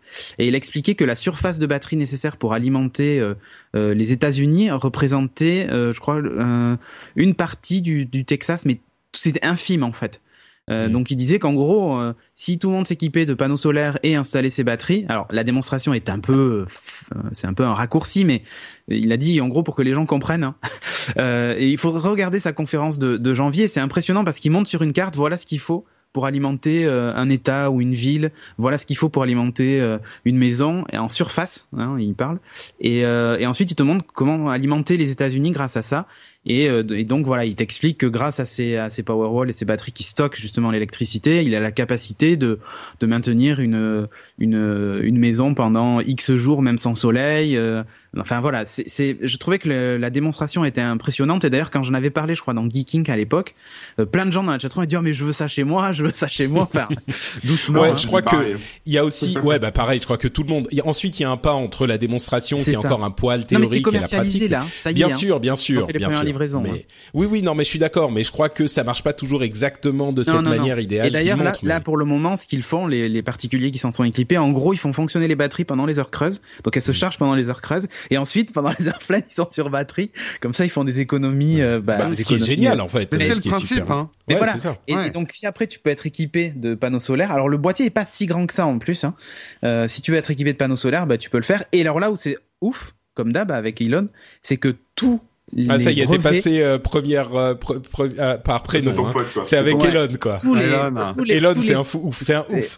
Non, mais ce qui est incroyable, c'est que tous les brevets sont open source. Et la preuve en est, c'est que quelques mois plus tard, Mercedes, en reprenant les brevets de Tesla pour le Powerwall, a proposé son euh, son Powerwall Mercedes euh, pour euh, bah, pour équiper des maisons et tout ça. Et il les attaque pas en fait. Au contraire, il leur donne, il leur dit mais faites-le. Si vous voulez sauver Mm. la planète, faites-le. Tenez, je vous donne tout. Maintenant, investissez et montrez que vous avez envie de faire quoi. Mm. Tu vois? Bah, Il a compris un truc essentiel sur la- les marchés, mais que peu finalement comprennent, c'est qu'il vaut mieux un marché sain avec plein de monde que d'essayer d'être le seul sur ton marché, quoi. Bah voilà, donc c'est ça que je trouve intéressant. Et puis là, en décembre, donc actualité très récente, hein, il a ouvert donc le, le premier centre sur l'intelligence artificielle, donc OpenAI, euh, qui regroupe en fait, en gros, il y a une dizaine de startups qui font de la recherche sur euh, l'intelligence artificielle. L'objectif, c'est d'essayer de alors c'est pas de de- d'annihiler hein, l'intelligence artificielle, la recherche sur l'intelligence artificielle, mais il a très peur de ça il pense que c'est ce qui pourra euh, finalement tuer l'homme. Il a très peur de, de ça. Hein. Et donc, euh, donc ce qu'il dit, c'est qu'on va refaire des recherches là-dessus et on va essayer plutôt euh, d'encadrer les choses. Euh, justement, les fameuses lois sur la robotique et tout ça. Mais en gros, il faut s'adapter au, au, monde réel et réfléchir sur ce qu'on va faire des intelligences artificielles vraiment concrètement. Alors que tout le monde est en train de se dire, bon, on va créer des intelligences artificielles. Lui, il est déjà dans la phase d'après qui est comment est-ce qu'on va s'en servir pour Ouais, pas faisons faire le pas mal. de conneries. quoi. Hmm. Faisons pas de bêtises en fait. Ouais. Et donc Et, et euh, c'est pas donc- le seul à être et inquiet c'est sur oui, euh, non, non, et d'ailleurs son, son OpenAI regroupe plein de gens. Hein. C'est pas le, il n'a pas l'apanage de, de l'inquiétude sur l'intelligence artificielle. Hein. Mais il- vraiment, il n'a pas la paternité, pardon, de, de ça. Mais euh, il y a, enfin voilà, je trouve que ce mec-là, en fait, il a 10 ans d'avance quoi sur le commun des mortels et et il fait tout pour. euh, il fait pour, tout pour, pour faire réaliser avancer ses visions Ouais, et alors, avancer les et alors, choses. ouais. évidemment, il y a un côté, euh, il, il- bon, il est pas pauvre et à plaindre, hein, que les choses soient claires, mais tu vois, on parle de la philanthropie de Mark Zuckerberg qui donne de l'argent pour euh, pour aider les gens et tout ça, machin, c'est très bien. Et Elon, Elon Musk, en fait, il doit sans doute en donner, et j'en sais rien, tu vois, mais à la limite, je m'en fiche. Mais lui, en fait, il essaie de tout faire pour que l'homme, euh, alors c'est c'est un beau message, Avance, hein, mais quoi. que l'homme avance et surtout ne, ne fasse pas de bêtises en fait. C'est vraiment ça son objectif. Alors on n'a pas parlé de Hyperloop pour euh, qui qui, On qui est son euh, projet. Voilà, vous l'avez sans doute évoqué, mais qui est son son projet de de de train de supersonique. pneumatique. euh, Voilà, de train, Train, sup- ouais. supersonique hein, qui va euh, euh, bien plus vite que l'avion et bien plus vite que le train. Et l'objectif, évidemment, en plus, ça fonctionne au solaire. Et euh, l'électricité générée en plus servirait à alimenter justement des, des les villes qui accueilleraient les les, les rails, euh, puisque elles vont traverser des villes et tout ça. Et donc le- il y a droit de l'énergie, il y aura un surplus énergétique qui servira à alimenter les, les villes ou les habitations à côté, quoi. Mais en fait, ce qu'il Bon, veut faire, je crois qu'on a compris, euh. Et je trouve que la démarche est bonne. Donc voilà. Après, euh, Bah, faut pas se leurrer. C'est un mec qui a aussi un ego, qui a tout ce que tu veux. bah, bien mais sûr, mais tu peux pas faire un truc comme ça si t'es mais pas. Je trouve Il qu'il n'y a pas de montagne sans vallée, comme on dit. Ouais, exactement, mais je trouve qu'il en joue beaucoup moins que certains autres euh, euh, dirigeants de, de, de même de start-up ou même d'entreprises high-tech euh, globales. Euh, il en joue beaucoup moins en fait que, que les autres. Et quand tu regardes ses conférences, même, il bafouille. Tu sens qu'il a la bouche euh, pâteuse. Euh, regardez la conférence du 5 janvier, elle est impressionnante. Et, quand il parle comme ça sur scène, il, il est en même temps euh, hyper intéressant. En même temps, tu as l'impression qu'il est, c'est quelqu'un de très simple, quoi. enfin, euh, de simple, je veux dire, de pas pas d'idiot, hein, de simple dans dans son approche des choses et de, et de sa façon de vivre, en Ouais, fait. Ouais, il fait caca comme tout le monde. Euh, exactement. et tu vois, c'est le genre de truc qu'il pourrait te dire. Regarde la conf du mois de janvier là, de 2005 sur euh, le Powerwall et, et ça, je trouve que ça illustre bien le personnage, quoi. Bon, bah écoute, euh, je pense que le message est passé. Il y a une sorte Je de. t'aime, Elon. Oui, c'est ça, Ça une sera, le relation. titre, ça sera le titre du rendez-vous oh, je crois qu'on va se limiter à quelque chose de plus simple, mais. euh, Et Mais bon, très bien. Elon Musk, pour ceux qui ne le connaissaient pas encore, entre ça et ce qu'on a dit, ce qu'on va a, a dit après, euh, si vous êtes pas Homme de l'année, donc. voilà, un petit Et peu voire de la décennie, voire du, du siècle. millénaire Et pour on, Cédric. garde, et on garde le meilleur pour la fin. Euh, c'est quoi le meilleur pour la fin? C'est Corben. toi, Patrick. Non. Ah ah oui d'accord. Ouh, euh, en fait j'avais compris mais je voulais que tu le dises. Euh, donc euh, On mon sujets tout de l'année. Euh, ouais c'est ça. Euh, bah en fait Vous voulez que je a- brosse un peu le boss si je veux une augmentation et des Ah bah ouais. Continue, faut encore brosser encore un petit peu. Euh, donc moi, il y a deux sujets qui m'ont marqué. Euh, c'est d'une part les drones sur lesquels je vais pas en faire deux tonnes parce qu'on en a parlé dans l'épisode précédent euh, avec Ben et on en a pas mal parlé. Et les drones, en fait, c'est un sujet que j'avais pas énormément suivi, mais qui a lui aussi des. En fait, on est à la frontière entre ce qui est possible aujourd'hui et ce qui sera possible bientôt. Mais c'est un bientôt qui est beaucoup plus proche Mm. que tous les sujets qu'on a. C'est qu'on a 2004, évoqué les drones. jusqu'ici quoi. Pardon? C'est saut 2004, les drones. C'est- bah, 2004 ou 2014 euh, Ah 2004 d'accord. Non mais en fait parce que là on commence à avoir des applications concrètes et je pense que c'est la vision vers 2016 qui est intéressante. Euh, et puis d'un point de vue beaucoup plus euh, industrie et beaucoup plus euh, euh, on va dire euh, changement en pratique, euh, je pense que c'est aussi en 2015 l'avènement du streaming de musique, la confirmation que euh, la l'achat de musique est non plus euh, ne disparaît pas, mais est en train vraiment d'être euh, détrôné au profit du streaming, avec bien sûr la sortie d'Apple Music, mais pas seulement, euh, et que ce domaine, cette, ce type de d'achat finalement de business ou pardon, de business model euh, pour l'industrie de la musique qui était extrêmement décrié il y a encore euh, un an euh, est aujourd'hui s'est imposé. Euh, voilà, non mais c'est c'est il y a un an on entendait les les les éditeurs, euh, les ayants droit qui nous disaient euh, de toute façon le streaming ça rapporte rien, c'est pas possible de faire un business là-dessus, etc. etc. Il y a eu des combats encore, on se souvient de Taylor Swift et Apple euh, au, au moment du lancement, il y a eu des combats à ce niveau-là, mais euh, concrètement, ça s'est a- assagi et on se rend compte que avec la masse, avec euh, les négociations, etc. Eh ben, euh, les choses sont inévitables finalement et le streaming est en train de s'imposer. Donc, euh, j'ai trouvé ça euh, très intéressant. On pourrait parler de beaucoup d'autres choses aussi et Il est Apple certainement- Music ou Spotify euh? Moi, j'utilise Apple Music, j'en suis assez content. Euh, je sais qu'il y a beaucoup de gens qui ont qui sont revenus vers Spotify et des gens qui sont restés vers Spotify et qui en sont très contents aussi. Non, moi je suis allé Euh, vers Google, moi. Ah oui, oui, bah il y a y tout, il y a les trois services, il y en a d'autres, hein, mais euh, mais bon, euh, quel que soit le service qu'on utilise, je pense que tous les gens qui s'intéressent un petit peu à la musique aujourd'hui utilisent un service de streaming. Euh, et et il y a eu une, euh, bon, c'était déjà le cas euh, il y a y a un ou deux ans, mais là il y a eu la confirmation vraiment que le, le streaming était là pour rester et que c'était la le mode dominant, quoi. Euh, et il y a peut-être euh, d'autres sujets que vous avez été surpris de ne pas entendre euh, évoquer ici. Et en fait, pour en parler, je vais parler du petit sondage que j'ai fait sur le site euh, frenchspin.fr. J'ai demandé aux auditeurs de voter, aux gens qui suivaient sur Twitter et Facebook, de voter. Et on a eu des résultats qui m'ont un petit peu surpris parce que le premier le premier, euh, euh, comment dire, le, le- les gens qui ont voté le plus ont voté pour Windows 10. On en parle euh, dans quelques instants avec Aounchi de Windows 10 et de Microsoft. Donc je vais pas faire trop de temps là-dessus, mais je pensais pas qu'il serait premier. Et ça m'a un petit peu surpris. J'avais donné la possibilité pour aux gens de voter pour euh, trois sujets et Windows 10 est le premier avec 51% des votes, c'est confirmé. Euh, et les deux suivants en fait sont des sujets beaucoup plus euh, qui, qui me surprennent beaucoup moins, qui sont pour moi les deux vrais gros sujets de 2015. Euh, ce sont bien sûr la sécurité informatique euh, et le, hack, euh, le rôle de l'État dans tout ça, les backdoors, etc., dont on a beaucoup beaucoup parlé euh, dans l'émission, avec 42% des votes, et la publicité sur Internet, euh, la publicité en général, mais la publicité sur Internet est troisième avec 34% des votes. Euh, on a donc euh, les, ces deux sujets. Bah, Windows 10 qui était au-dessus. Moi, je pensais qu'il serait un petit peu en dessous et que la sécurité et la publicité viendraient vraiment en premier.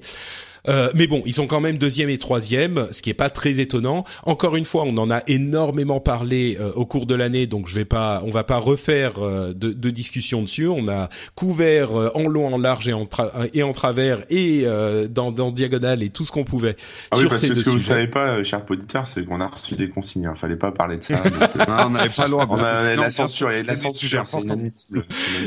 J'avais décidé que comme on en a tellement parlé pendant l'année, ça ne pouvait pas être nos sujets de l'année parce que ça serait trop redondant. Mais je crois que clairement, ce sont les sujets de l'année euh, sérieux de, qui ont fait l'actualité au plus. Quoi. Quand même que j'ai réussi à parler de piratage de voitures autonomes avec un Ah, petit quand laser. même, J'ai réussi à caler un petit truc quand même, tu vois, fallait bien. Eh, Et on a parlé que du fait que tu n'avais pas d'adblock sur ton ordinateur. Ah, bah c'est voilà, vrai, bah c'est vrai. on est Donc, arrivé quand même à parler a un petit réussi. peu des deux sujets. hein. On a piraté Bon. Patrick. Et sinon, euh, les autres sujets, ce qui est euh, dans l'ordre, on a 30% voiture autonome, 20% smartwatch, 20% drone à égalité, 16% Elon Musk quand même. Ah yeah bah Après, faut dire que j'ai voté 50 000 fois en changeant mon IP. hein. Euh, 13% pour les tablettes hybrides portables, euh, 11% streaming musique, 8% les femmes dans la tech. On l'a pas euh, évoqué euh, ici. C'est vrai que c'était un sujet qui était dans le background et qui est un sujet important. Euh, 7% Bitcoin et, blockchain. On en parle après avec euh, Alexandre. Et euh, 5% télévision 4K. Je l'ai mis un peu pour le principe, mais je crois que vraiment c'était difficile de- d'en faire un sujet principal de l'année, même s'il était là aussi euh, dans le fond toujours présent. Et voilà pour notre bilan euh, de, de des animateurs euh, de 2015. Euh, comme je le disais, on a à la C'était suite. les meilleurs animateurs de 2015. Donc, vous voter Bah, au 3615 Béja. moi, je crois que sans aucune hésitation, je dirais que les meilleurs animateurs de 2015 sont Jérôme Kainborg, Cédric Bonnet et Corben. Et, et ça, je le dis du fond du cœur. Oh, Patrick, je sais pas, il est un petit peu, non, il est un tu petit vois, peu. moi, je te relou. vole toutes tes idées en plus sur Patreon. Ah oui, tu vas faire. Alors j'ai j'ai entendu que tu allais faire un Slack toi aussi. Ça y est, c'est fait, c'est fait. Ah, Ah. mais nous aussi, on va en faire un. On t'a Ah, mais- piqué l'idée. Tout le monde. Bah ça tombe bien parce que moi j'ai piqué l'idée aussi à, à Tom Merritt euh, sur euh, Alors, rendons le mérite à Tom. Rendons le Oh, mérite à Tom. Alors, pour pour euh, vous expliquer de quoi il s'agit, euh, je vais pouvoir euh, remercier un petit peu les patriotes parce que il faut quand même le faire aussi. Aujourd'hui, je remercie ceux qui ont soutenu l'émission en disant euh, un énorme thank you de de de, de fou à Code, Stéphane Flueli, Marc Simon, Eferedi, César, onvageeker.com, Lucas Tarasconi, Tulkas, Romain et Edalbro. Ils font partie des nombreuses personnes qui soutiennent l'émission et que je remercie évidemment encore plus du fond du cœur euh, de que, que d'habitude parce que là on arrive à la fin de l'année et c'est la fin de ma première année en tant que podcasteur professionnel et cette première année s'est euh, passée mieux que j'aurais pu en, en rêver, que j'aurais pu l'espérer.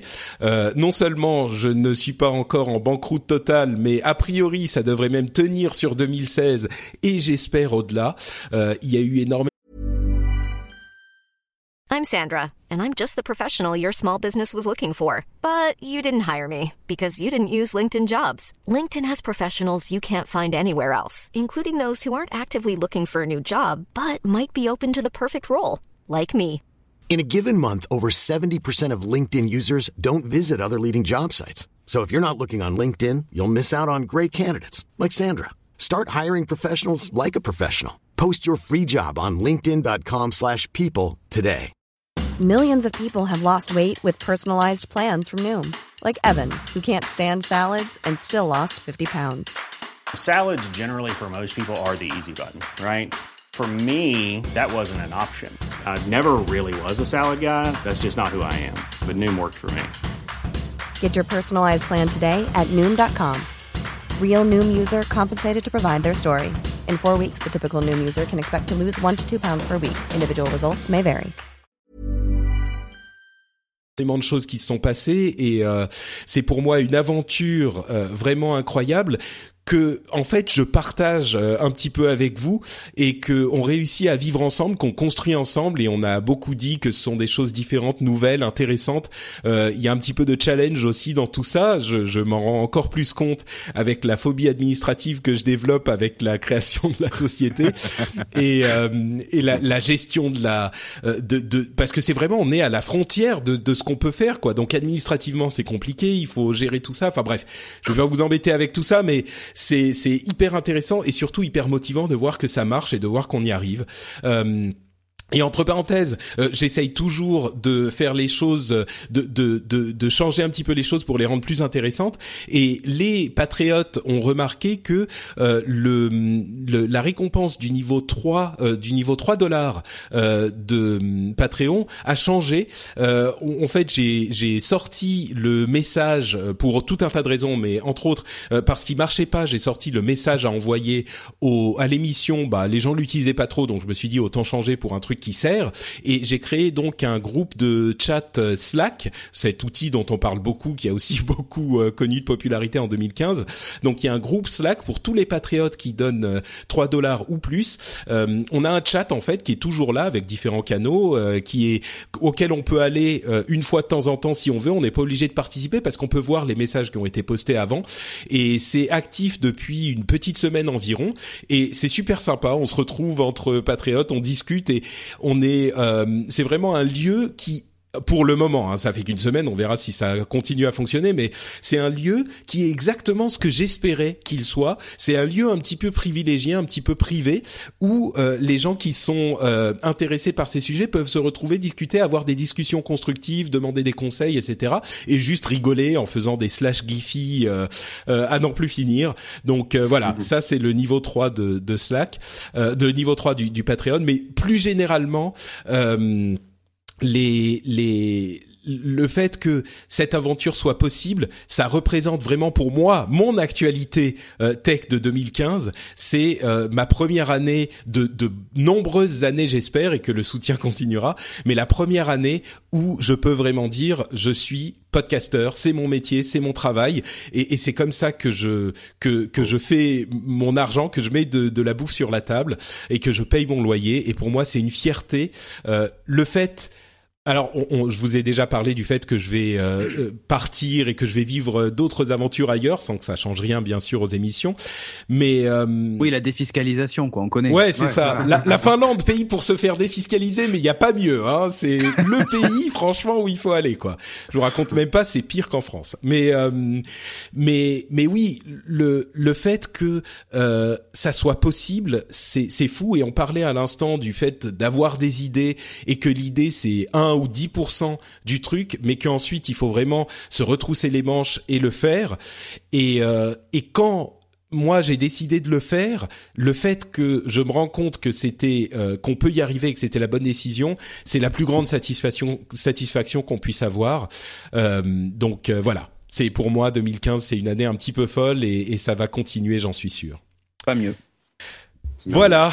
Donc, et je sais que d'autres parmi nous sont. Euh, bah, Corben, toi, t'étais, tu t'étais lancé il y a bien longtemps dans cette euh, aventure un peu folle aussi, Ouais. et ça fonctionne pour toi. Et il y en a d'autres euh, parmi nous là dans la dans l'assistance qui sont en train de se lancer un petit peu plus ou moins aussi avec différents niveaux de d'implication Ouais, en 2016, association, ouais. en voilà. Mais euh, non, je veux dire dans, dans l'aventure du contenu euh, sur Internet euh, et Ah toi ouais. avec Nowtech TV notamment, enfin Cédric avec Geeking, on est tous un petit peu là-dedans. Donc euh, bon, et ben justement, parlez-nous-en un petit peu plus, Cédric. euh, toi qui nous disais que tu as aussi un, un Slack euh, qui est en place. D'ailleurs, j'ai pas été invité. Qu'est-ce qui se passe? Mais C'est si. pas. Ah, mais j'ai pas vu. Ok, bah. Ah, mais attends, faut que je m'en. C'est pas moi qui m'en suis occupé des invitations. Donc après, j'ai envoyé une liste et peut-être que tout n'est pas encore passé. hein. D'accord, ok. Euh, parce que je- on l'a fait par étapes. Parce que tu sais, on a des donateurs externes aussi euh, qu'on a invités. Ah. On a les gens qui sont sub aussi sur la chaîne Twitch. Enfin bon, bref. Donc du coup, je crois qu'il a fait ça par étapes. Je sais pas si les patrons ont encore été invités, mais c'est en train d'arriver. D'accord. Euh, donc, ben moi, mon actualité, euh, ben, geeking.fr, toujours comme comme d'hab. On va lancer la matinale fin janvier. Donc Orben, hein, je te recontacte d'ici là. Ouais, ouais. Euh, on est en, voilà, on est en train de, vraiment mettre le truc en place. Euh, on a trouvé. En fait, le financement est, coupé en deux euh, pour la matinale. Donc, on a une partie par par les gens qui donnent et une partie par un, sponsor en fait. Et on a trouvé le sponsor qui s'est engagé en plus sur six mois, donc jusqu'au mois de juin. Et, et pour nous, c'est juste fantastique. Donc, on va pouvoir se lancer et payer l'équipe technique. Donc, ça, c'est c'est un peu la grosse nouveauté parce que jusqu'à présent, euh, on était tous bénévoles, sauf que là, ça va demander un travail incroyable tous les jours. euh, de, de faire euh, entre 2h30 et 3 heures d'émission et que du coup ben, il va falloir euh, commencer à rémunérer les gens donc bref on a trouvé des solutions et ce qu'on disait tout à l'heure hein, l'idée le faisage donc là on fait du faisage hein, en 2016 euh, chez Geeking on va bien. faire du faisage beaucoup de faisage Très bien. Bah écoute, je suis fier de vous. Et donc, c'est geeking.fr. .fr voilà Jérôme, qu'est-ce que tu faisageais, toi? Euh, Qu'est-ce que je faisais Ben nous, Nowtech TV et son émission matinale Techscope tous les matins à 8 heures. euh, Ben là aussi, nous, on va franchir une étape début 2016 puisqu'on va lancer aussi une opération de crowdfunding euh, sur Tipeee, pas sur Patreon, mais sur Tipeee. ah nous on va peut-être migrer aussi ouais. Ouais, euh, surtout pour des raisons administratives pour l'instant sur euh, sur Tipeee. Ça n'exclut pas qu'on fasse un Patreon un jour, mais euh, voilà, on commencera par Tipeee. Euh, nous, après, on va s'appuyer aussi sur d'autres piliers de financement, parce que c'est vrai que nous, notre idée dès le départ, c'est que tout travail mérite salaire. Donc pour l'instant, il y en avait pas, mais euh, on veut pas construire quelque chose euh, sans pouvoir, on va dire pour l'instant, c'est plutôt de l'ordre du dédommagement. Mais par exemple, le, premier palier qu'on veut créer, nous, c'est pouvoir créer un poste de stage rémunéré pour que quelqu'un puisse venir nous aider euh, sur l'ensemble de nos productions. Donc voilà, nous, notre idée, c'est vraiment de construire et on n'ira pas plus haut et pas plus loin que les ressources qu'on a, quoi. Euh, de, de créer de l'emploi, en fait. Nous, on aimerait créer de l'emploi autour du contenu. C'est un rêve un peu fou, euh, mais euh, mais on va démarrer tout ça en 2016, ouais. C'est cool, effectivement. Et pour ceux que j'entends déjà les gens qui se disent ah mais euh, vous vous rendez pas compte, du coup il faut payer pour euh, il faut non, payer non, ça pour reste gratuit. Non non non, c'est pas ce que je veux dire. Ouais. Mais il faut payer pour Nowtech, il faut payer pour Geeking, il faut payer pour euh, le rendez-vous tech. Ça fait trop Moi, de tu trucs à payes payer. pas. Moi, tu payes pas pour moi. Voilà, p- sauf pour Corben. mais, mais en fait, c'est ce qu'on dit depuis le début. Euh, c'est pas forcément euh, nécessaire de payer pour tout le monde. Vous savez, il y a une partie infime des gens qui écoutent le rendez-vous tech qui payent. Il faut juste se dire que euh, il faut qu'une partie des gens euh, payent pour les trucs qu'ils apprécient. Et, euh, et, et voilà, ça peut tout à fait fonctionner. Moi, il y a euh, quoi, un millier de personnes qui soutiennent l'émission. Je peux vous dire qu'il y a beaucoup, beaucoup plus de gens qui écoutent l'émission que ça. Donc euh, voilà, il, il est tout à fait, à mon sens, la multiplication de ce type de projet euh, ne, ne met pas du tout en péril euh, la, la pérennité de ces projets. On n'y est pas du tout, du tout encore. Mm. Les gens n'ont aucun, enfin, il y a aucune euh, raison, enfin aucune raison. Vous n'êtes pas du tout obligé de payer pour tout. Euh, moi, il se trouve que j'aime ces projets et qu'en plus je suis dans le truc, donc euh, bah, je paye pour un petit peu tout. Mais euh, mais personne n'est obligé. Et puis au final, euh, admettons que vous payez pour 3, 4, 5 projets, ça vous fait, euh, je sais pas, 5, 10, euh, 20 euros par mois. Pour moi, en tout cas, c'est un truc qui est tout à fait... Vous déterminez votre budget et puis vous voyez à qui vous les payez. Donc part, voilà, pour moi, ça met pas en danger, ouais. quoi. C'est choisir l'aventure que tu as envie de suivre. Tu peux effectivement switcher. Nous, je sais qu'aussi, il y aura des moyens qui ne demandent pas de l'argent, mais qui nous aident euh, par rebond, on va dire. Euh, par exemple, les liens d'affiliation. Donc, il y a tout un tas de moyens aussi d'aider, ne serait-ce que de faire connaître toutes nos émissions, de faire connaître Geeking, de faire connaître Rendez-vous Tech, de faire connaître Nowtech TV, de faire connaître Corben. Je sais pas si c'est la peine. Euh, euh, ça, ça aide aussi, quoi. Et d'ailleurs, entre parenthèses, pour faire connaître, euh, on a eu l'honneur euh, un petit peu tous d'être euh, inclus dans le top 2015 de d'iTunes. Euh, encore une fois, il y a et d'ailleurs, euh, bah, Geeking qui était présent. Enfin, il y avait Ouais, je plein de me sens podcasts seul, moi. Euh, pourquoi tu te sens seul? Ouais, parce qu'on est le seul podcast vidéo, je Ah crois, oui, avec vidéo, euh, oui. Geeking Beats d'ailleurs. Les deux. C'est- on est Vous avez trusté le- la catégorie. Mais euh, parmi, enfin, il y a eu quand même pas mal d'indés. Évidemment, la, Oui, oui, le replay de la la radio euh, est, est, est plus pr- représenté, mais c'est normal. Euh, et puis il y a effectivement l'apéro du Capitaine. Enfin, il y en a plein. Et le rendez-vous jeu était aussi présent, alors que c'est un podcast qui a à peine un an et il était déjà dans les, euh, je sais plus comment ils ont Classiques. appelé les classiques. Donc euh, j'étais hyper hyper content que qu'il ait trouvé son public comme ça. Donc euh, le rendez-vous jeu, c'est un petit peu ma fierté de l'année, quoi. Avoir Ah, lancé l'émission il y a un peu plus d'un an et qu'elle soit déjà considérée comme un classique de 2015. C'est que tu fais du bon boulot, Patrick. Bah tout. écoute, euh, moi je suis très, euh, je suis Voilà, jamais voilà, sûr de moi, donc euh, Ou alors tu fais un truc normal et c'est tous les autres autour de toi qui font de la merde. Je sais pas. ça peut être ça aussi. hein. Ça. ouais, non, moi j'aime bien les autres euh, aussi, donc euh, je pense pas que ça soit le cas. Bon, en tout cas, voilà pour moi. euh, mais parlons pas un peu de Corben. On lui a même pas donné la parole, le pauvre. Ah ouais, bah moi je vous écoute et ce que je peux vous dire c'est que c'est pas ça qui va vous rendre riche, mais au moins on fait ce qu'on aime et c'est c'est le principal. c'est sûr. Non bah moi je C'est vrai, moi, on fait grave. des choix. Ouais. Moi j'ai choisi la voie obscure de la publicité, donc forcément euh, voilà, je suis sur un autre axe, mais euh, je pense que je pense qu'on peut faire de la pub qui soit euh, bien qualitative et enfin qui soit même pas de la pub, qui soit du contenu euh, sponsorisé dans le sens où par exemple là j'ai fait un contenu sur les tout ce qui était failles 0D, donc là tu vois Patrick, je parle de sécurité et de pub en même temps, je vais me faire tuer. Très bien, très bien. Euh, mais bon, je parle de, j'ai, j'ai fait un super dossier là-dessus. C'est sponsorisé par une société qui fait des antivirus et, euh, et les gens ont adoré parce qu'ils ont appris plein de trucs, etc. Il y avait peut-être euh, trois lignes sur l'antivirus et puis et puis voilà. Donc euh, c'est notre moyen aussi de faire de, de faire voilà de se rémunérer aussi là-dessus quoi. et, Voilà. Et moi, oui. et donc oui, on peut te retrouver. Ah bah moi sur le blog, hein, comme d'habitude, corben.info, sur Twitter, Corben, et sur euh, Snapchat et Instagram, euh, Corben00.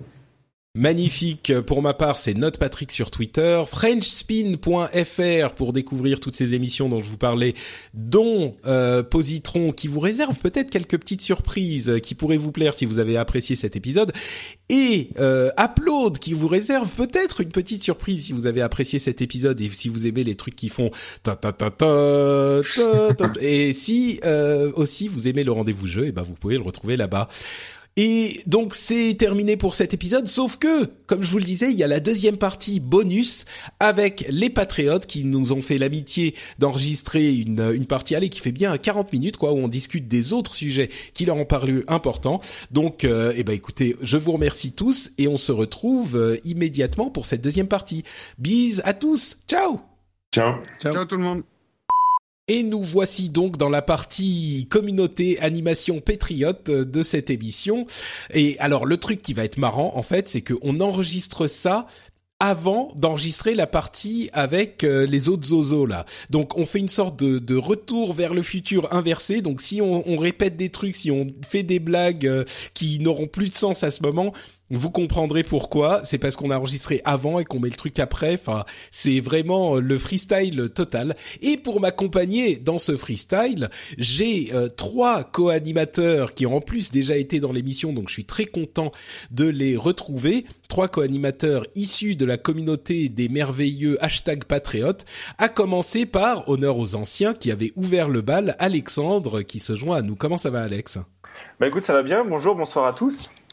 Très bien. Donc, Ravi de revenir. Mais oui, mais c'est ce que j'attendais en fait. Tu vois, j'ai dit, euh, euh, est-ce qu'il est content ou pas? Ok, c'est Je bien. suis ravi, je suis ravi. Super, merci d'être là. Euh, on a également l'inénarrable Aounchi qui se qui se joint à nous. Comment tu vas? Ça va très bien. Ouais, tu nous tu, bien. Tu disais euh, juste avant le- l'enregistrement que euh, tu as eu le plaisir euh, d'accueillir dans ta famille un deuxième euh, enfant il y a quoi une dizaine de jours. Donc en fait, tu dors plus quoi, c'est ça? Ouais, c'est ça. C'est à peu près ça. Si, dors. si, on dort, on dort avec des enfants. Juste, il se réveille tous les 3 heures parce qu'il veut un biberon. Ouais, c'est ça, c'est ça. Donc tu tu dors par intermittence, on va dire. C'est ça. Et enfin, le troisième, c'est euh, l'inénarrable, j'ai déjà dit inénarrable pour Onchi, je crois, euh, l'inénarrable Mika, euh, dont j'aime bien me moquer gentiment dans l'émission. Euh, comment ça va, Mika? Tu, tu es en Ça va forme? très bien. Bon, tu, tu as tu as refusé. Je voulais te faire parler de Windows euh, dans Non, cette partie, non. mais t'as as, as refusé obstinément de te conformer aux stéréotypes que je veux euh, instaurer de toi. Donc, euh, je t'en veux un petit peu, je t'avoue. Mais non, mais non. bon, ça va bien se passer. Allez. Euh, eh bien, écoutez, commençons donc cette, euh, ce passage en revue euh, du côté des Patriotes de l'année euh, 2015. Alors, euh, comme euh, je l'expliquais dans le normalement, si tout va bien, dans la partie précédente, on va pas tout passer en revue non plus, Euh, mais on va parler des sujets qui vous ont le plus marqué. Et euh, bah, tant qu'à faire. Euh, C'est, on va commencer avec Aounchi parce qu'il a le sujet euh, qui est le, qui a été plébiscité par le, euh, le sondage que j'ai fait sur le site euh, du Rendez-vous Tech. Euh, pour toi, le truc qui t'a le plus marqué, Aounchi, c'était Windows 10. Est-ce que tu peux nous expliquer pourquoi, pourquoi c'est celui qui a le plus retenu ton attention? Euh, pourquoi Windows 10 Parce que Windows 10, c'est un peu la symbolique du, euh, du retour du mort-vivant. Microsoft, c'était un peu le mort-vivant depuis des années sur la société qu'on disait mais non, on fera plus rien, ils font plus rien, ils sont nuls, ils sortent Windows 10, Windows 8, ils ont rien compris. Euh, c'est enfin c'est n'importe quoi leur truc. Et là, ils arrivent Windows 10 et on ne sait pas pourquoi ils ont fait un, un, un marketing de ouf et ils sont devenus hype. C'est simple. C'est devenu presque la société la plus cool. Microsoft est devenu cool en un an. C'est Juste parce que c'est gratuit. Ah, oh, je suis pas sûr que ça soit que ça. Hein. La Satya On verra Mania, quand ça sera payant.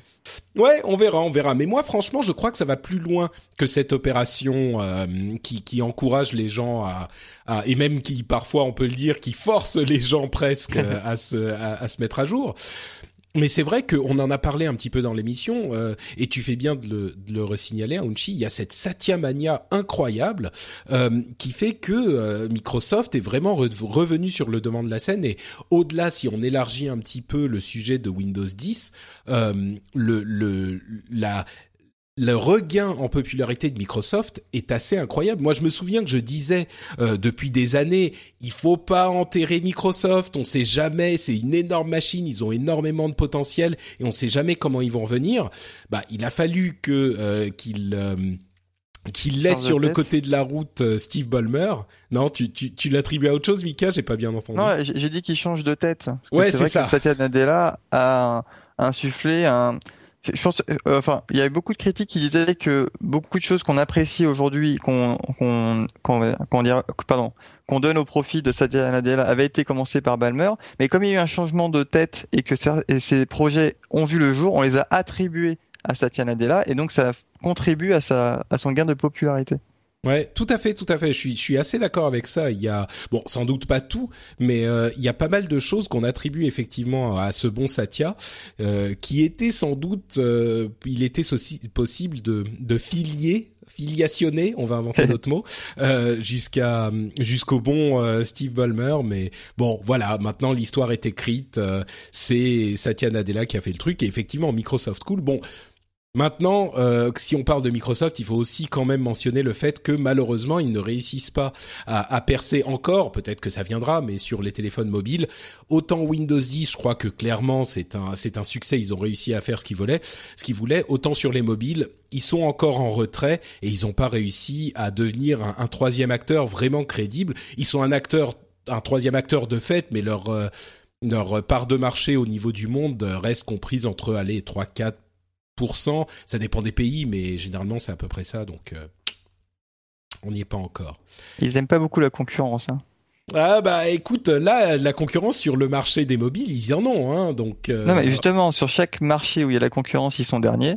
Et le seul Ouais. où il n'y a pas de concurrence, c'est Windows 10. Et là, ils sont premiers. Ah, je vois ce que tu veux faire. En fait, tu, on, on revient vers l'idée que c'est de la vente déloyale, euh, enfin de la vente forcée et toutes ces idées. Vas-y, par, parle-en. Donne-toi à cœur joie, c'est l'occasion là. Non, non, non, non, non. Mais si, non, je- Mais il y a. Non, non, il y a de la je- concurrence sur les OS d'ordinateur. Il y a de la dire qu'il n'y a pas de concurrence. Va Il y a à Linux, Auchan. tu peux installer Linux. Ah non, ça c'est ça s'appelle la distribution. Ça ne veut pas Non, non, dire. non, non, non. C'est celui qu'on le- distribue le plus. Ça ne Bah. veut pas dire qu'il n'y a pas de concurrence. Je te rappelle Oui. que tu peux aller chez l'Apple Store. Donc là, c'est effectivement un magasin que tu trouves comme celui de Auchan. Tu n'as, voilà, tu vas chez Apple, tu peux avoir des ordinateurs qui ne sont pas sous Windows. Et aussi, l'autre partie, et je pense que c'est ça que tu pensais à Linux, mais Linux, bah oui, bah faut peut-être qu'ils fassent un peu de pub aussi, les mecs. Hein. Non, non, Mais c'est c'est intéressant parce que Linux a effectivement été mis en vente sur certains ordinateurs, notamment les Dell, mais mais on- parle souvent de tout ça et je crois qu'on a nous euh, souvent l'occasion de donner notre euh, côté de l'affaire. Donc j'aimerais bien justement, puisqu'on parle de Microsoft et de Windows, que Mika tu nous tu nous expliques, bon en deux minutes, hein, en mots simples, quel est cette euh, ce problème de la vente forcée dont parlent beaucoup les les euh, défenseurs du libre et, et qui se sentent oppressés justement par ces ces choix qu'oblige à faire Microsoft. D'accord. Je vais donner juste un exemple simple pour faire simple. Mon père, lui, il n'est pas Linuxien euh, pour un bout, d'accord Il est plutôt Windowsien. D'ailleurs, c'est pour ça que j'étais Windowsien également avant. C'est normal, c'est la culture personnelle.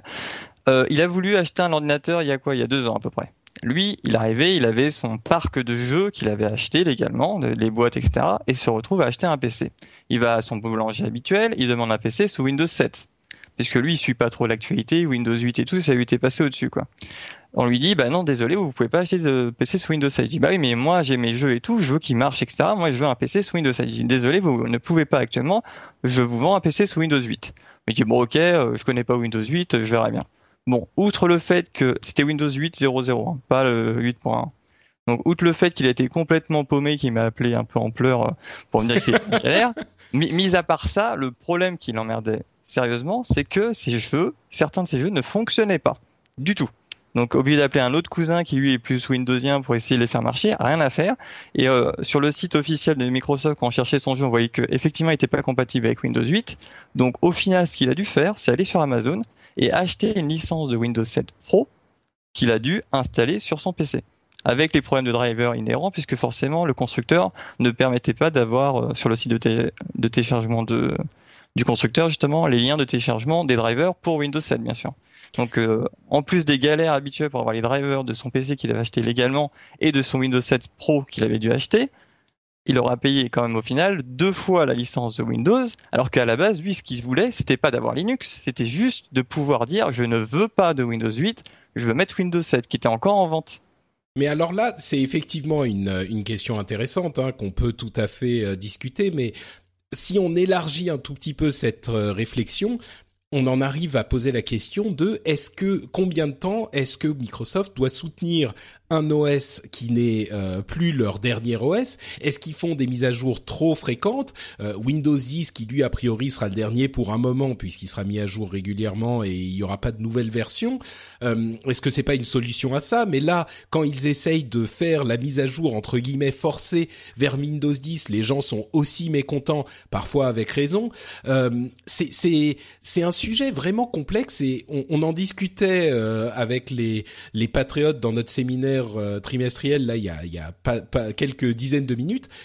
Et la conclusion à laquelle on est arrivé, c'est que oui, il y a plein de problèmes qui, euh, qui, qui sont connexes à toute cette problématique, mais le truc principal, c'est que quand on fait les mises à jour automatiques, on préserve la, la sécurité du système. Autant que possible parce qu'on sait qu'il y a toujours des failles qui sont découvertes et que les gens entre guillemets normaux euh, n'ont pas la, le, le réflexe de euh, mettre à jour leur OS même quand on leur met une petite pop-up euh, mettez à jour maintenant c'est important machin ils le font pas. Donc c'est pour ça que on se dirige on l'a vu avec les mobiles, on se dirige vers cette, euh, ce modèle des mobiles où les mises à jour se font de plus en plus automatiquement c'est, ça découle un petit peu de cette idée, l'idée de se dire, ben, on vend plus trop Windows 7, on essaye de faire passer les gens à Windows 10, etc.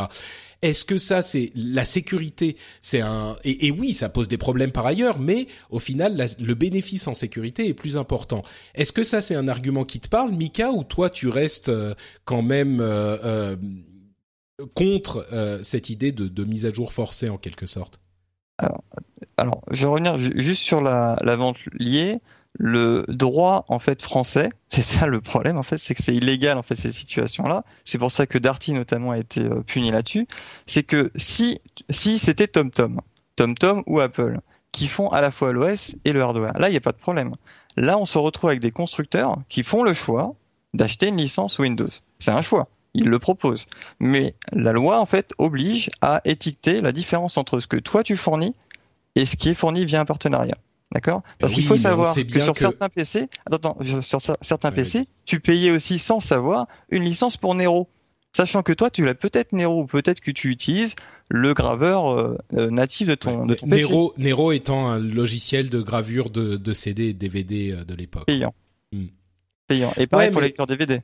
Mais je veux dire, à la base, tu achètes un ordinateur, on te propose un pack, ok, très bien. Mais si toi, pour une raison ou pour une autre, parce que tu as déjà une version boîte, par exemple, parce que imagine ton PC il a craché, tu avais acheté une version boîte, tu veux juste racheter un nouveau PC, tu veux pas racheter Windows qui coûte quand même 300 euros de base. Il est à 100 et quelques euros en version OM, mais de base, toi, tu l'as déjà en boîte puisque ton PC il a craché. Mais ça va et même, pourquoi ça va que tu repayes une licence? Je suis, je suis d'accord sur le principe, mais le problème c'est que concrètement ça va beaucoup plus loin. Les constructeurs achètent des licences de Windows en grande quantité qui leur permettent d'avoir des prix réduits et en plus ils ne connaissent le prix au final que en sachant combien de licences ils ont vendu, combien de PC ils ont vendu, euh, et donc combien de licences Windows ils ont vendu. Donc c'est très très compliqué d'avoir le prix la partie du prix que tu payes qui est attribuée à Windows, la partie qui est attribuée à Nero, etc., etc. Mais oui, oui mais je comprends. La, je la comprends loi oblige à le faire afficher. En fait. Ouais, mais ouais, mais c'est pour ça va... que Darty a été condamné là-dessus. Je, ouais, je ouais, signale, je suis d'accord. Je suis d'accord, je suis d'accord, mais non, là où je la là, là, où moi je vais arrêter de, de troller par rapport à tout à l'heure, c'est qu'effectivement Mika a, a, raison sur un sur un point, c'est que dans la grande distribution, on n'a pas le choix de l'OS. C'est-à-dire qu'on n'a même pas le choix d'acheter un ordinateur sans système d'exploitation. On nous vend de fait un bundle. Oui, mais enfin, c'est comme te vendre une voiture sans les roues, euh, ça n'a pas de ah sens, non, non, je comprends. Pas, non, non, non, c'est pas pareil. Mais que si, ta voiture, tu, elle est son... Tu peux non. même pas sortir du garage. Oui, mais l'ordinateur sans le sans l'OS, oui, tu peux ensuite installer oui, mais tu peux en Linux avoir, dessus. Ouais, bah, mais... Tu peux en avoir, tu peux avoir Linux, et tu peux aussi euh, effectivement avoir acheté euh, un Microsoft en version euh, boîte. boîte. et vouloir le réutiliser. Ouais, enfin, c'est euh, pourquoi oui, est-ce mais que tout ça, c'est des cas. Mais c'est des c'est des cas qui sont tellement euh, de franges euh, que la, la plupart des gens, enfin les gens normaux entre guillemets, d'une part ils veulent pas de Linux et ensuite c'est la poule et l'œuf. Je suis d'accord, mais bon, en, en, tout cas on a. Ouais, vas-y Alex. juste un peu Patrick euh, par rapport à si on, on fait l'analogie avec la voiture, c'est comme si on, on, forçait les constructeurs de voitures à nous dire le prix des pneus ou de nous fournir des, des voitures sans pneus en fait quand on en achète des neuves en fait. Euh, c'est vrai que ça aurait pas de sens pour les utilisateurs. qu'on mette, euh, qu'on détaille toutes les pièces, parce qu'ils font que des partenariats dans, dans l'industrie automobile. Donc il faudrait qu'ils nous mettent tout le détail des pièces, et les gens après ils comprendraient pas pourquoi euh, un constructeur, lui par exemple, il a des accords cadres pour, euh, pour acheter ses pneus, pourquoi euh, un pneu que lui va acheter 100, 100, euh, 100, 100 euros euh, sur, sur un site de pneus, euh, comme le constructeur a un accord cadre, il va, il va le payer peut-être, je sais pas, 30 ou, ou 20. Et ça, ça perturberait les gens, ils comprendraient pas. Et puis ça, ça, ça aurait pas de sens de, de proposer des voitures sans pneus, sans volant, enfin tout acheter, avoir la possibilité de tout acheter en pièces détachées, je veux dire en fait. Et pour info, les pneus, tu peux les faire changer. hein. J'ai acheté une voiture il y a pas longtemps et j'ai demandé à avoir des Michelin. Juste Oui, non, mais d'accord, mais on peut. mais tu peux on demander. Mais, mais tu sais qu'il y a Même- même tous les là. constructeurs, tous les constructeurs. C'est pas vrai ça, ce que tu dis, Bika. Il y a des constructeurs qui te proposent d'acheter ta machine avec Linux. Et Dell Je a fait dans Windows, euh, dans Windows, dans les, dans les magasins pour mais le oui, mais mais le problème, la raison pour laquelle ils le font pas, si on va au bout du truc, la raison pour laquelle ils le font pas, c'est que les machines sous Linux, euh, tu disais ton père euh, qui voulait euh, récupérer 7. tous ses jeux sous Windows 7, euh, si on lui avait vendu, s'il savait pas exactement, on lui avait dit ah mais monsieur regardez vous avez Linux, ça marche très très bien et euh, vous pouvez l'acheter, ça coûtera moins cher qu'avec Windows, et ben il aurait été content pour ces jeux. Donc Non, non, c'est des- pas ça que je dis. Je, moi, je parle, je prône pas Linux. hein. Moi, je prône le choix de pouvoir dire je ne veux pas de l'OS. Ouais. Point. C'est- C'est-à-dire, juste pour comprends. information, dans la, dans la, dans le contrat d'utilisation de Microsoft, la, la CLUF, CLUF, juste pour information, c'est marqué clairement de, dans le contrat de Microsoft, je précise, hein, je je troll pas là-dessus, que si on n'accepte pas les conditions d'utilisation de l'OS, on peut demander à se faire rembourser auprès de celui qui nous l'a vendu. Juste Ouais, pour ouais. information. Et là, le problème que tu as, c'est que quand tu achètes un PC maintenant, tu n'as même plus le code, le, le SN, le numéro de série, à rentrer lors de ton installation. Pourquoi? Parce que au niveau du BIOS, c'est déjà marqué. Donc, un, on te demande, on te demande même plus de signer la CLUF. Donc, à la base, tu signes un contrat sans le savoir. Et deux, justement, tu ne peux pas dire je veux lire le contrat et dire non, je ne suis pas d'accord avec le point 5 ou le point 6, je refuse cette OS, je vais mettre mon Windows 7 que je connais. Donc c'est Eh au niveau légal, on n'est carrément pas légal quoi. Bon, je, je te laisse le dernier mot dans l'histoire. Ça me fait un petit peu mal quand même de pas répondre, mais euh, je, je, je me contrôle et je te laisse le dernier mot parce que c'est c'est important aussi de, de laisser euh, ce genre de de- d'analyse, euh, enfin de- d'entendre ce genre d'analyse. Donc merci de nous la de nous la proposer, Mika. Et justement. de quoi de quoi tu voulais nous parler comme sujet qui t'a le plus marqué toi Alors moi c'était Elon Musk. Alors Elon, truc- ouais. Et, et pardon, Elon Musk. Alors je viens de remarquer un truc tout bête que je savais pas sur lui, c'est qu'il vient également d'Afrique du Sud, comme euh, mon cher euh, Mark Sudderworth, le patron de l'ex-patron de Canonical, Ubuntu pour savoir. Allô? Ubuntu. Oui, oui, oui, si, si. Ah non, mais Ça- euh, non, je mais on pas avoir de ré- réaction. Non, je veux dire, ça fait quand même. Attends, attends, ref- refais-la, refais-la. Donc le Je disais, je, je viens de découvrir que Elon Musk vient également d'Afrique du Sud, comme le patron de Canonical, de le distributeur de Ubuntu. Oh mais c'est fort la quand même. réaction. Non, mais à une époque où Borloo euh, nous, nous vend le fait d'électrifier nos, nos voisins euh, et amis euh, d'Afrique, tu dis quand même on a deux Africains du Sud qui révolutionnent quand même le monde de la tech et le monde de l'ingénierie quoi. C'est vrai, c'est vrai. Et, et justement, c'est vrai que bah, Elon Musk, qui était peut-être euh, pas très connu il y a encore un an, euh, maintenant il commence à être. Je sais pas. Moi, j'ai du mal à, à me rendre compte. Je suis tellement plongé dans l'univers de la tech euh, anglophone et que j'ai du mal à me rendre compte à quel point Elon Musk est connu euh, en France en fait. Il a vraiment, euh, il a vraiment une, euh, une- son nom est devenu un, un nom qu'on connaissait dans, dans les cercles francophones. Bah, au moins Tesla déjà. Oui, oui, c'est sûr, c'est sûr. ouais. Oui, d'ailleurs, on n'a même pas expliqué. Tiens, dis-nous euh, qui c'est Elon Musk, parce qu'il y a peut-être des gens qui, n'ont pas suivi tous les épisodes ou qui savent pas de qui il s'agit. Alors, Elon Musk, nous on le connaît dans le grand public pour Tesla. Tesla, c'est une marque automobile qui fait des voitures euh, électriques depuis, euh, ça fait quoi, une dizaine d'années à peu près?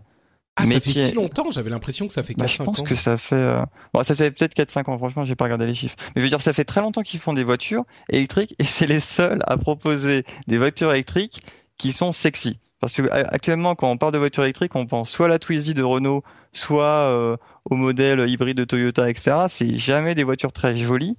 Mais Tesla a réussi son pari depuis des années à proposer des voitures qui font envie, les, donc les, euh, les Tesla, je sais plus comment, ils ont trois gammes de mémoire. C'est des voitures avec énormément d'autonomie, à peu près 400 ou 500 km d'autonomie. C'est les modèles, modèle S, modèle X, etc. Voilà. Mais justement, alors ce sont des berlines. elle a été créée en 2003, donc euh, tu as raison, ah, c'est encore plus loin, ouais. Mm. Ah oui, c'est encore plus loin que ce que je pensais. Mais donc, il a réussi quand même le pari à faire une voiture électrique sexy, parce qu'elles sont vraiment très jolies. À Monaco, on peut en croiser énormément, parce que c'est une voiture très assez chère. Donc, euh, pour se la péter un petit peu, on peut en acheter à côté d'une d'une Aston Martin ou autre. parce que faut dire quand même que quand on rentre dans une habitacle d'une Tesla, on a quand même l'écran tactile le plus grand du monde. Ouais, c'est un petit peu... Ouais, ouais, ça fait un petit peu vaisseau spatial, quoi. Ah, mais carrément. Mais je veux dire, on a quand même une voiture électrique qui fait kiffer. Ce qui n'est pas du tout le cas dans notre hémisphère automobile habituel. Et avec une autonomie record de 500 km. Et en plus, euh, ce que ce qui est alors Tesla évidemment c'est hyper important, mais euh, euh, peut-être qu'on en a déjà parlé dans le dans la partie précédente du coup puisqu'on en a parlé avec avec Cédric. Je crois que c'était son choix, mais mais il y a aussi enfin lui le personnage d'Elon Musk qui est une sorte de Tony Stark réel avec ses projets complètement fous comme le projet de Hyperloop qui est en fait des des tubes pneumatiques géants qu'il veut utiliser pour transporter des marchandises et des personnes. Euh, c'est des tubes en fait euh, creusés dans la roche qu'il veut utiliser aux États-Unis. Et il y a des, il a dit un jour, il y a euh, quelques mois ou je sais plus un an, il a dit ah ouais cette idée qu'on connaît depuis longtemps, ça serait peut-être le moment de la de la réexplorer.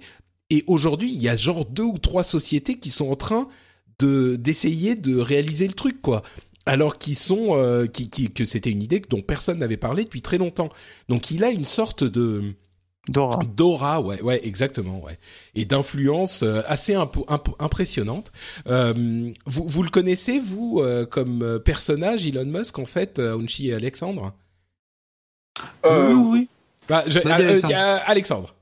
Oui, oui, bah oui, oui, évidemment. Par contre, je suis pas persuadé que le grand public le connaisse euh, autant que, que, les personnes un peu technophiles. Ouais, c'est ce que je me dis. Euh, ouais, ouais, je pense peut-être après par le biais d'un peu d'Iron Man et, euh, et, de la mythologie liée à Tony Stark, mais. C'est ça. Ouais. mais non, non, mais c'est vrai que c'est quelqu'un. On, on, sent qu'il a. Enfin, c'est un, un, visionnaire, quoi. C'est qui sera peut-être un jour canonisé comme Steve Jobs euh, sur l'autel de la technologie, mais euh, non, voilà, ouais, c'est quelqu'un, bah, dès qu'il dit quelque chose, euh, comme tu disais, il a une idée, tu as, trois boîtes derrière qui essayent de, de faire la même chose parce que il, il, se rend compte que c'est quelqu'un qui sent les choses et, et, alors en fait il vient de PayPal c'était le, le, créateur de PayPal il a fait ça Ouais, sa fortune là-bas et il est aussi derrière SpaceX, euh, l'exploration spatiale, etc., euh, etc. Enfin, il y a plein de trucs qu'il fait. C'est c'est effectivement des projets un peu fous. Aounchi, ouais, toi aussi, euh, tu cautionnes le choix de Elon Musk. Oui, Elon Musk, oui, pour nous les technophiles, parce qu'on le connaît. Effectivement, le grand public le connaît pas. À la rigueur, connaissent plus PayPal et SpaceX. Tesla, pas encore. Voilà, c'est vraiment une très peu de gens qui connaissent Tesla, mais c'est un visionnaire pour le moment, c'est quelqu'un qui, pour moi, qui va monter encore euh, plus euh, en puissance dans les années à venir. Il travaille quand même sur les nouveaux modes de, trans de, de locomotion. Sur les, il a aussi sur, Solar City, qui est pour faire les panneaux volcaïques, les super, les super batteries. Euh, il a aussi une idée assez tranchée sur l'intelligence artificielle, avec ce qu'il faudrait développer avant de faire l'intelligence artificielle pour pas avoir de problème. Donc c'est quelqu'un que aujourd'hui, nous, technophiles, on connaît, que le grand public va apprendre à connaître hein, d'ici quelques années. Ouais, c'est possible. Ouais, il est possible qu'il devienne encore plus important. En fait, il suffit qu'il y ait un de ces projets euh, qui deviennent, euh, qui réussissent à, à faire ce qu'ils espèrent qu'ils vont faire. Alors, on dit, déjà, les gens connaissent Tesla, mais si en plus il y a un autre projet, on va commencer à dire. Et d'ailleurs, c'est Elon Musk, le mec qui est derrière Tesla, qui avait fait PayPal, et, et là, effectivement, je pense qu'il deviendra euh, encore plus connu du grand public, ouais.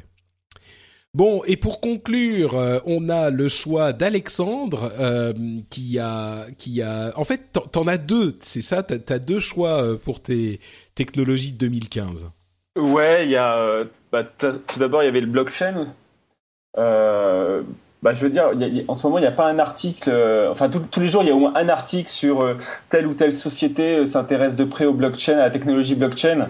Donc c'est la technologie qui est, derrière le Bitcoin, le Bitcoin, pardon. Et donc, alors je sais pas si c'est 2015 qui est vraiment l'année du blockchain ou si ça sera 2016, mais on se rend compte que là où il y y a Uber qui a ubérisé certains secteurs grâce à la euh, désintermédiation. Euh, ah, c'est bien, on a appris le terme. et euh, ben, le, le, le, blockchain, lui, va, va vraiment lancer la, la décentralisation chiffrée qui plus est.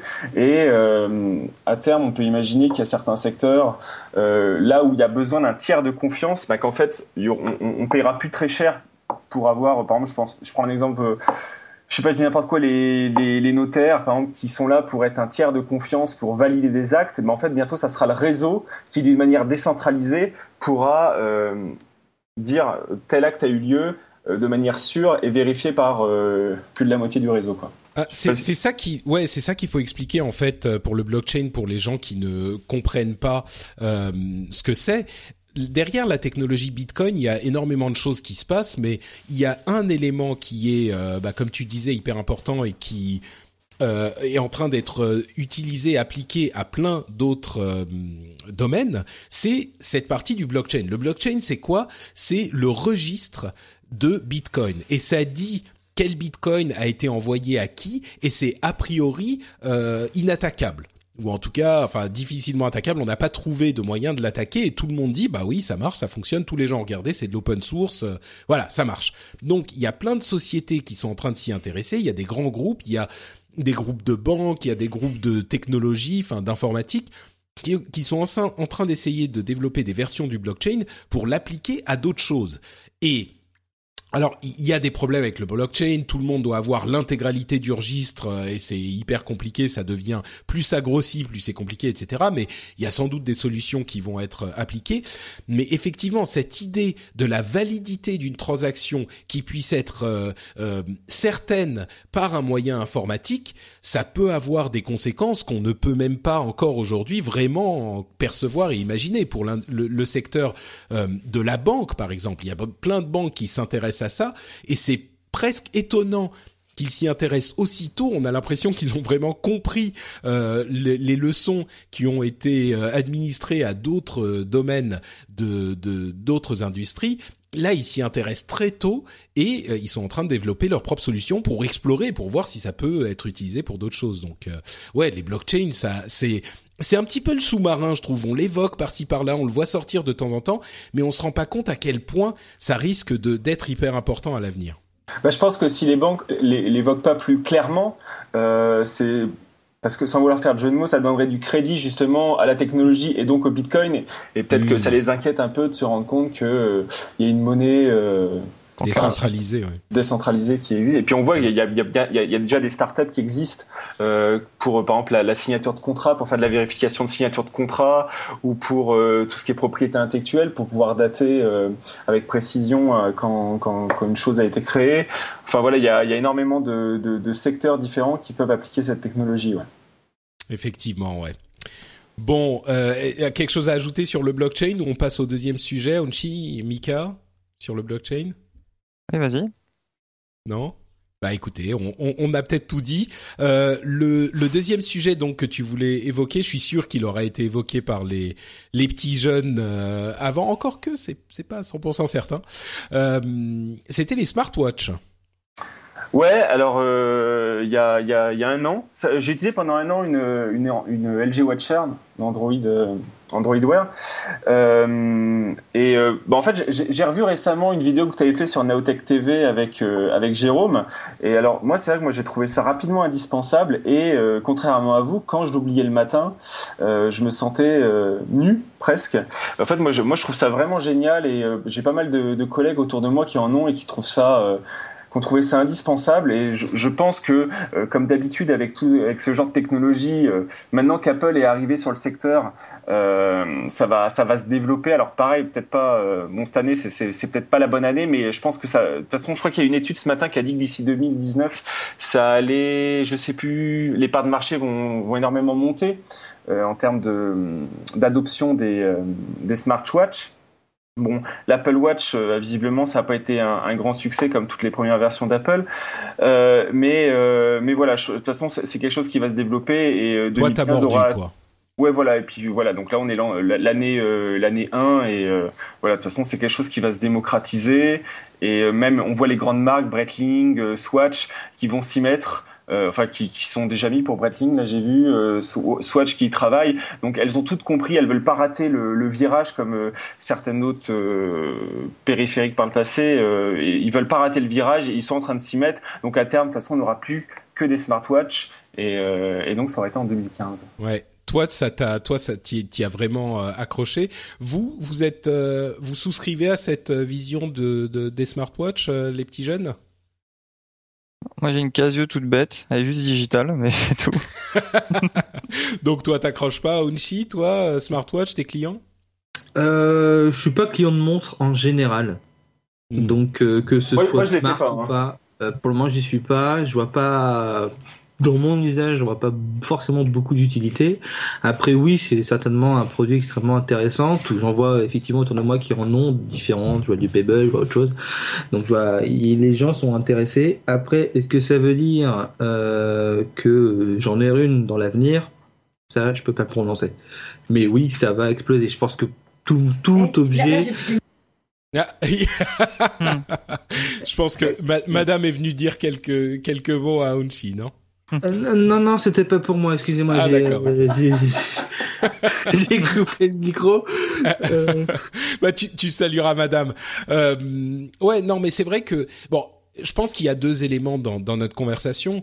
Euh, d'une part, est-ce que les smartwatches sont cool? Et ça, on en a beaucoup discuté. Euh, moi, j'ai dit plusieurs fois que j'étais pas convaincu. Et à mon sens, euh, le, c'est pas un échec d'Apple, mais ils ont pas réussi à étendre le marché des smartwatches à des gens qui justement n'étaient pas intéressés par les montres ou par les montres connectées ils n'ont pas énormément réussi à l'étendre. Ils en ont vendu correctement, mais bon, c'est pas l'explosion comme on l'avait vu euh, avec d'autres produits qui, qui donnaient une, une sorte de comment dire de vision du futur. Là je pense qu'ils n'ont pas réussi à concrétiser cette vision. Euh, mais au-delà de ça je crois que clairement 2015 a effectivement été euh, l'année enfin euh, pas l'année des smartwatches c'est pas le gros sujet mais c'est une année enfin les smartwatches sont l'un des sujets qui a été hyper hyper important quoi. C'est c'est clair que l'arrivée d'Apple sur le marché a mis un coup de projecteur dessus tout le monde est en train de s'y mettre. Les constructeurs classiques sont aussi en train de s'intéresser au truc, voir ce qu'ils peuvent ou ne peuvent pas faire. Euh, donc euh, oui, les, les smartwatches, euh, clairement un des gros sujets de, de 2015. Je crois qu'il est difficile de ne pas de, de ne pas l'évoquer, quoi pour finir ma pensée.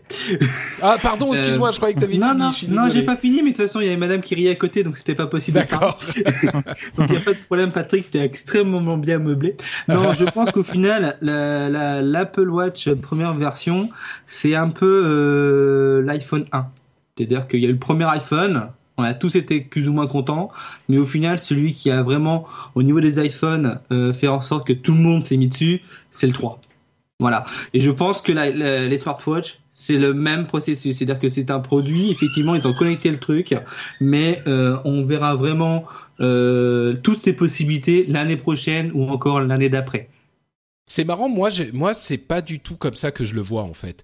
Euh, je sais qu'il y a beaucoup de gens qui font la comparaison et c'est vrai que souvent les premiers produits euh, de de la première génération d'Apple, ils ont des gros soucis, euh, ils font des grosses, euh, des gros compromis et du coup ils ont des des problèmes clairs et on dit ouais c'est une version 1, c'est pour ça que ceci et cela, mais généralement pour ces produits-là, euh, que ce soit l'iPhone, l'iPad, le MacBook Air, etc. Il y a plusieurs produits comme ça chez Apple moi, en tout cas, mon impression, c'est que on voyait quelque chose qui allait plus loin que les, euh, les, comment dire, les limitations du produit.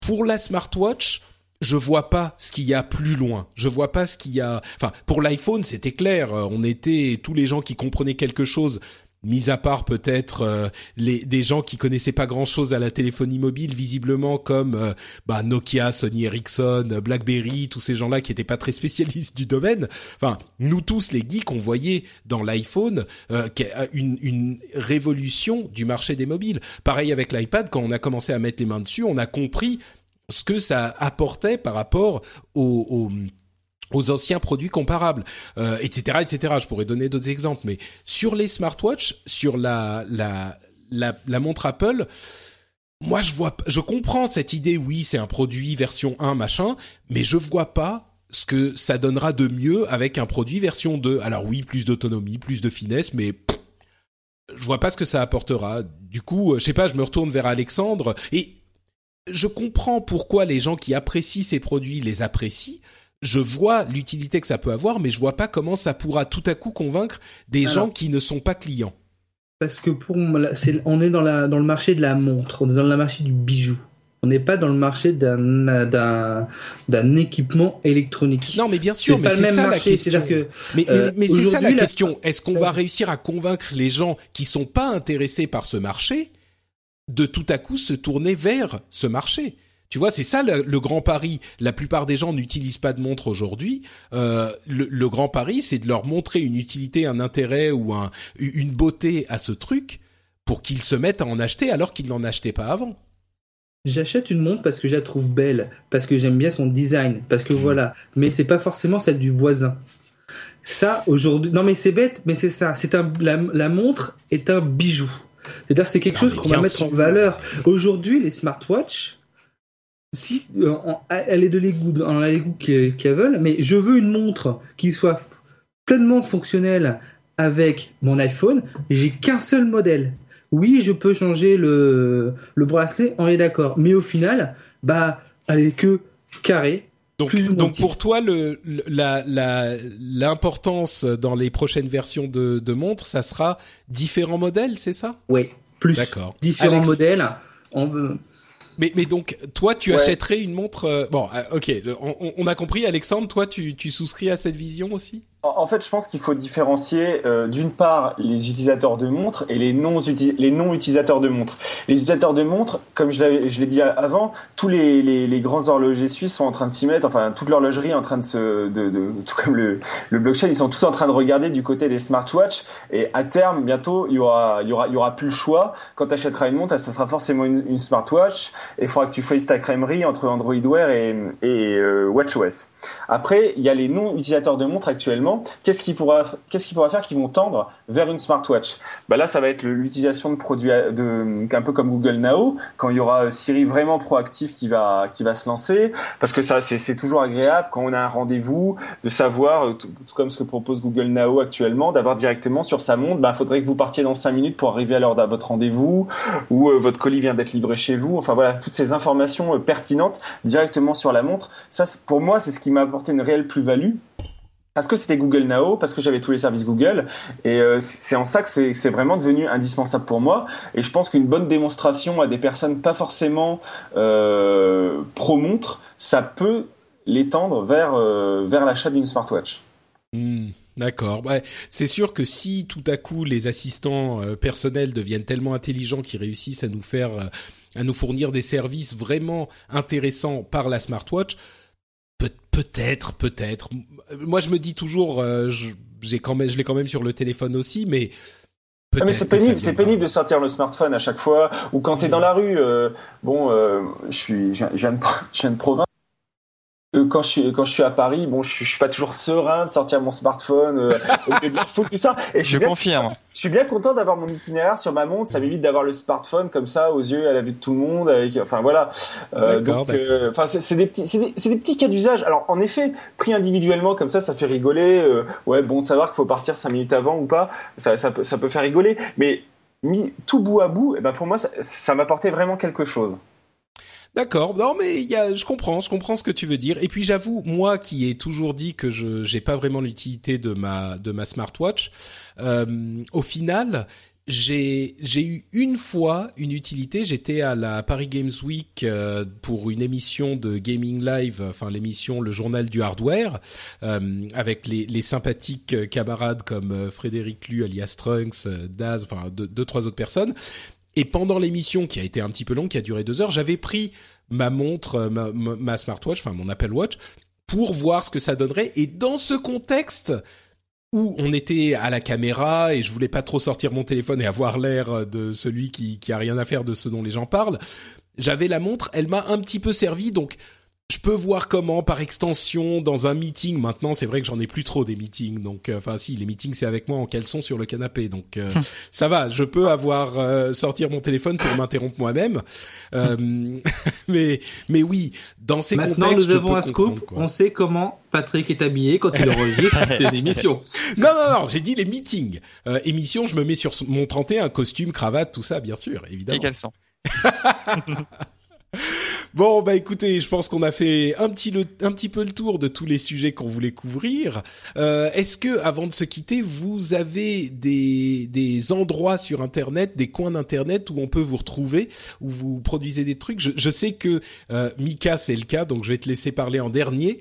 Euh, Alexandre, euh, d'abord, peut-être? Oh là, vous pourrez pas me retrouver euh, beaucoup. Euh, D'accord. Sur, sur LinkedIn, euh, allez, sur LinkedIn, pourquoi pas. On le cite, on le cite rarement dans. euh, Donc Alex Pli, voilà, tout simplement. A L E X P L I, voilà. Super. Euh, merci Alex. Aouchi Moi, euh, sur Twitter, tout simplement. Et c'est quoi ton compte Twitter? Arrobase Aunchi underscore Oshova. Ouais, je, te laisserai, je te laisse le mettre dans les notes de l'émission. ok, je vais essayer. Bon, A-U-N-S-H-I O-S-H-O-V-A-H. T'as oublié le underscore entre les deux. Ah oui, non, mais, mais- mais- mais bien sûr, underscore. Super, merci Aunchi. Et Mika Alors, moi, donc, soit en audio sur NipSource, l'émission open source de, du réseau Nipcast, où tu as le plaisir d'a- d'avoir à chaque fois Benoît Curdy en général. Exactement. Et Michael, euh, euh, Michael Side, euh, Side. Euh, également sur Twitter, donc Dupo underscore, donc le trait du 8 pour les, les euh, Azerci- Azerciens euh, et, et ORG, ça fait dupo.org. Et où est-ce qu'on peut me retrouver d'autres? Ah oui, sur mon framework, j'ai quand même un framework euh, PHP open source depuis 2009, euh, mkframework.com. Et, je- et sur SmartDats, euh, bah justement, Unshi, toi qui es papa aussi depuis peu, j'ai- également eu un, un petit il y, a, il y a quelques semaines, donc je dors pas beaucoup non plus. Euh, SmartDads, c'est pour les papas, les papas connectés. Super. Euh, bah écoute, juste un, un, un lieu commun pour tout ça, donc ton compte Twitter, tu peux le rappeler? Dupo, D-U-P-O-T, underscore, donc le, le trait du 8, O-R-G. Ça fait dupo.org. Oh, Il faut arrêter de tourner autour du pot. Oh, pas mal, pas mal. Là, on peut plus l'oublier. Super. Bah, merci beaucoup, Mika. Merci beaucoup à tous les trois. Euh, Merci à toi, Patrick. D'avoir, euh, de m'avoir aidé à conclure dignement cette année euh, 2015. Et j'espère que l'année 2016 sera encore meilleure. À vrai dire, je n'en ai aucun doute. Merci à vous tous. Merci à tous les auditeurs. Et à très vite. Ciao, ciao. Ciao. Ciao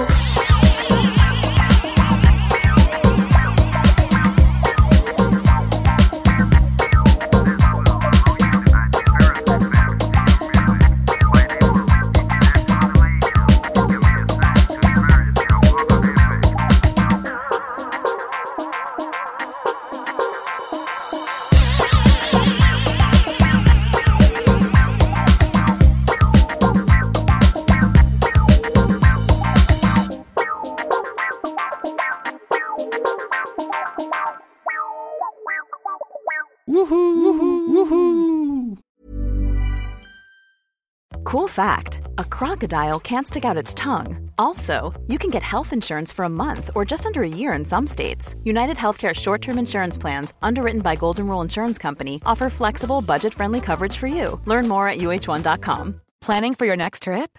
Elevate your travel style with Quince. Quince has all the jet setting essentials you'll want for your next getaway, like European linen, premium luggage options, buttery soft Italian leather bags, and so much more. And is all priced at 50 to 80% less than similar brands. Plus, Quince only works with factories that use safe and ethical manufacturing practices. Pack your bags with high-quality essentials you'll be wearing for vacations to come with Quince. Go to quince.com slash pack for free shipping and 365-day returns.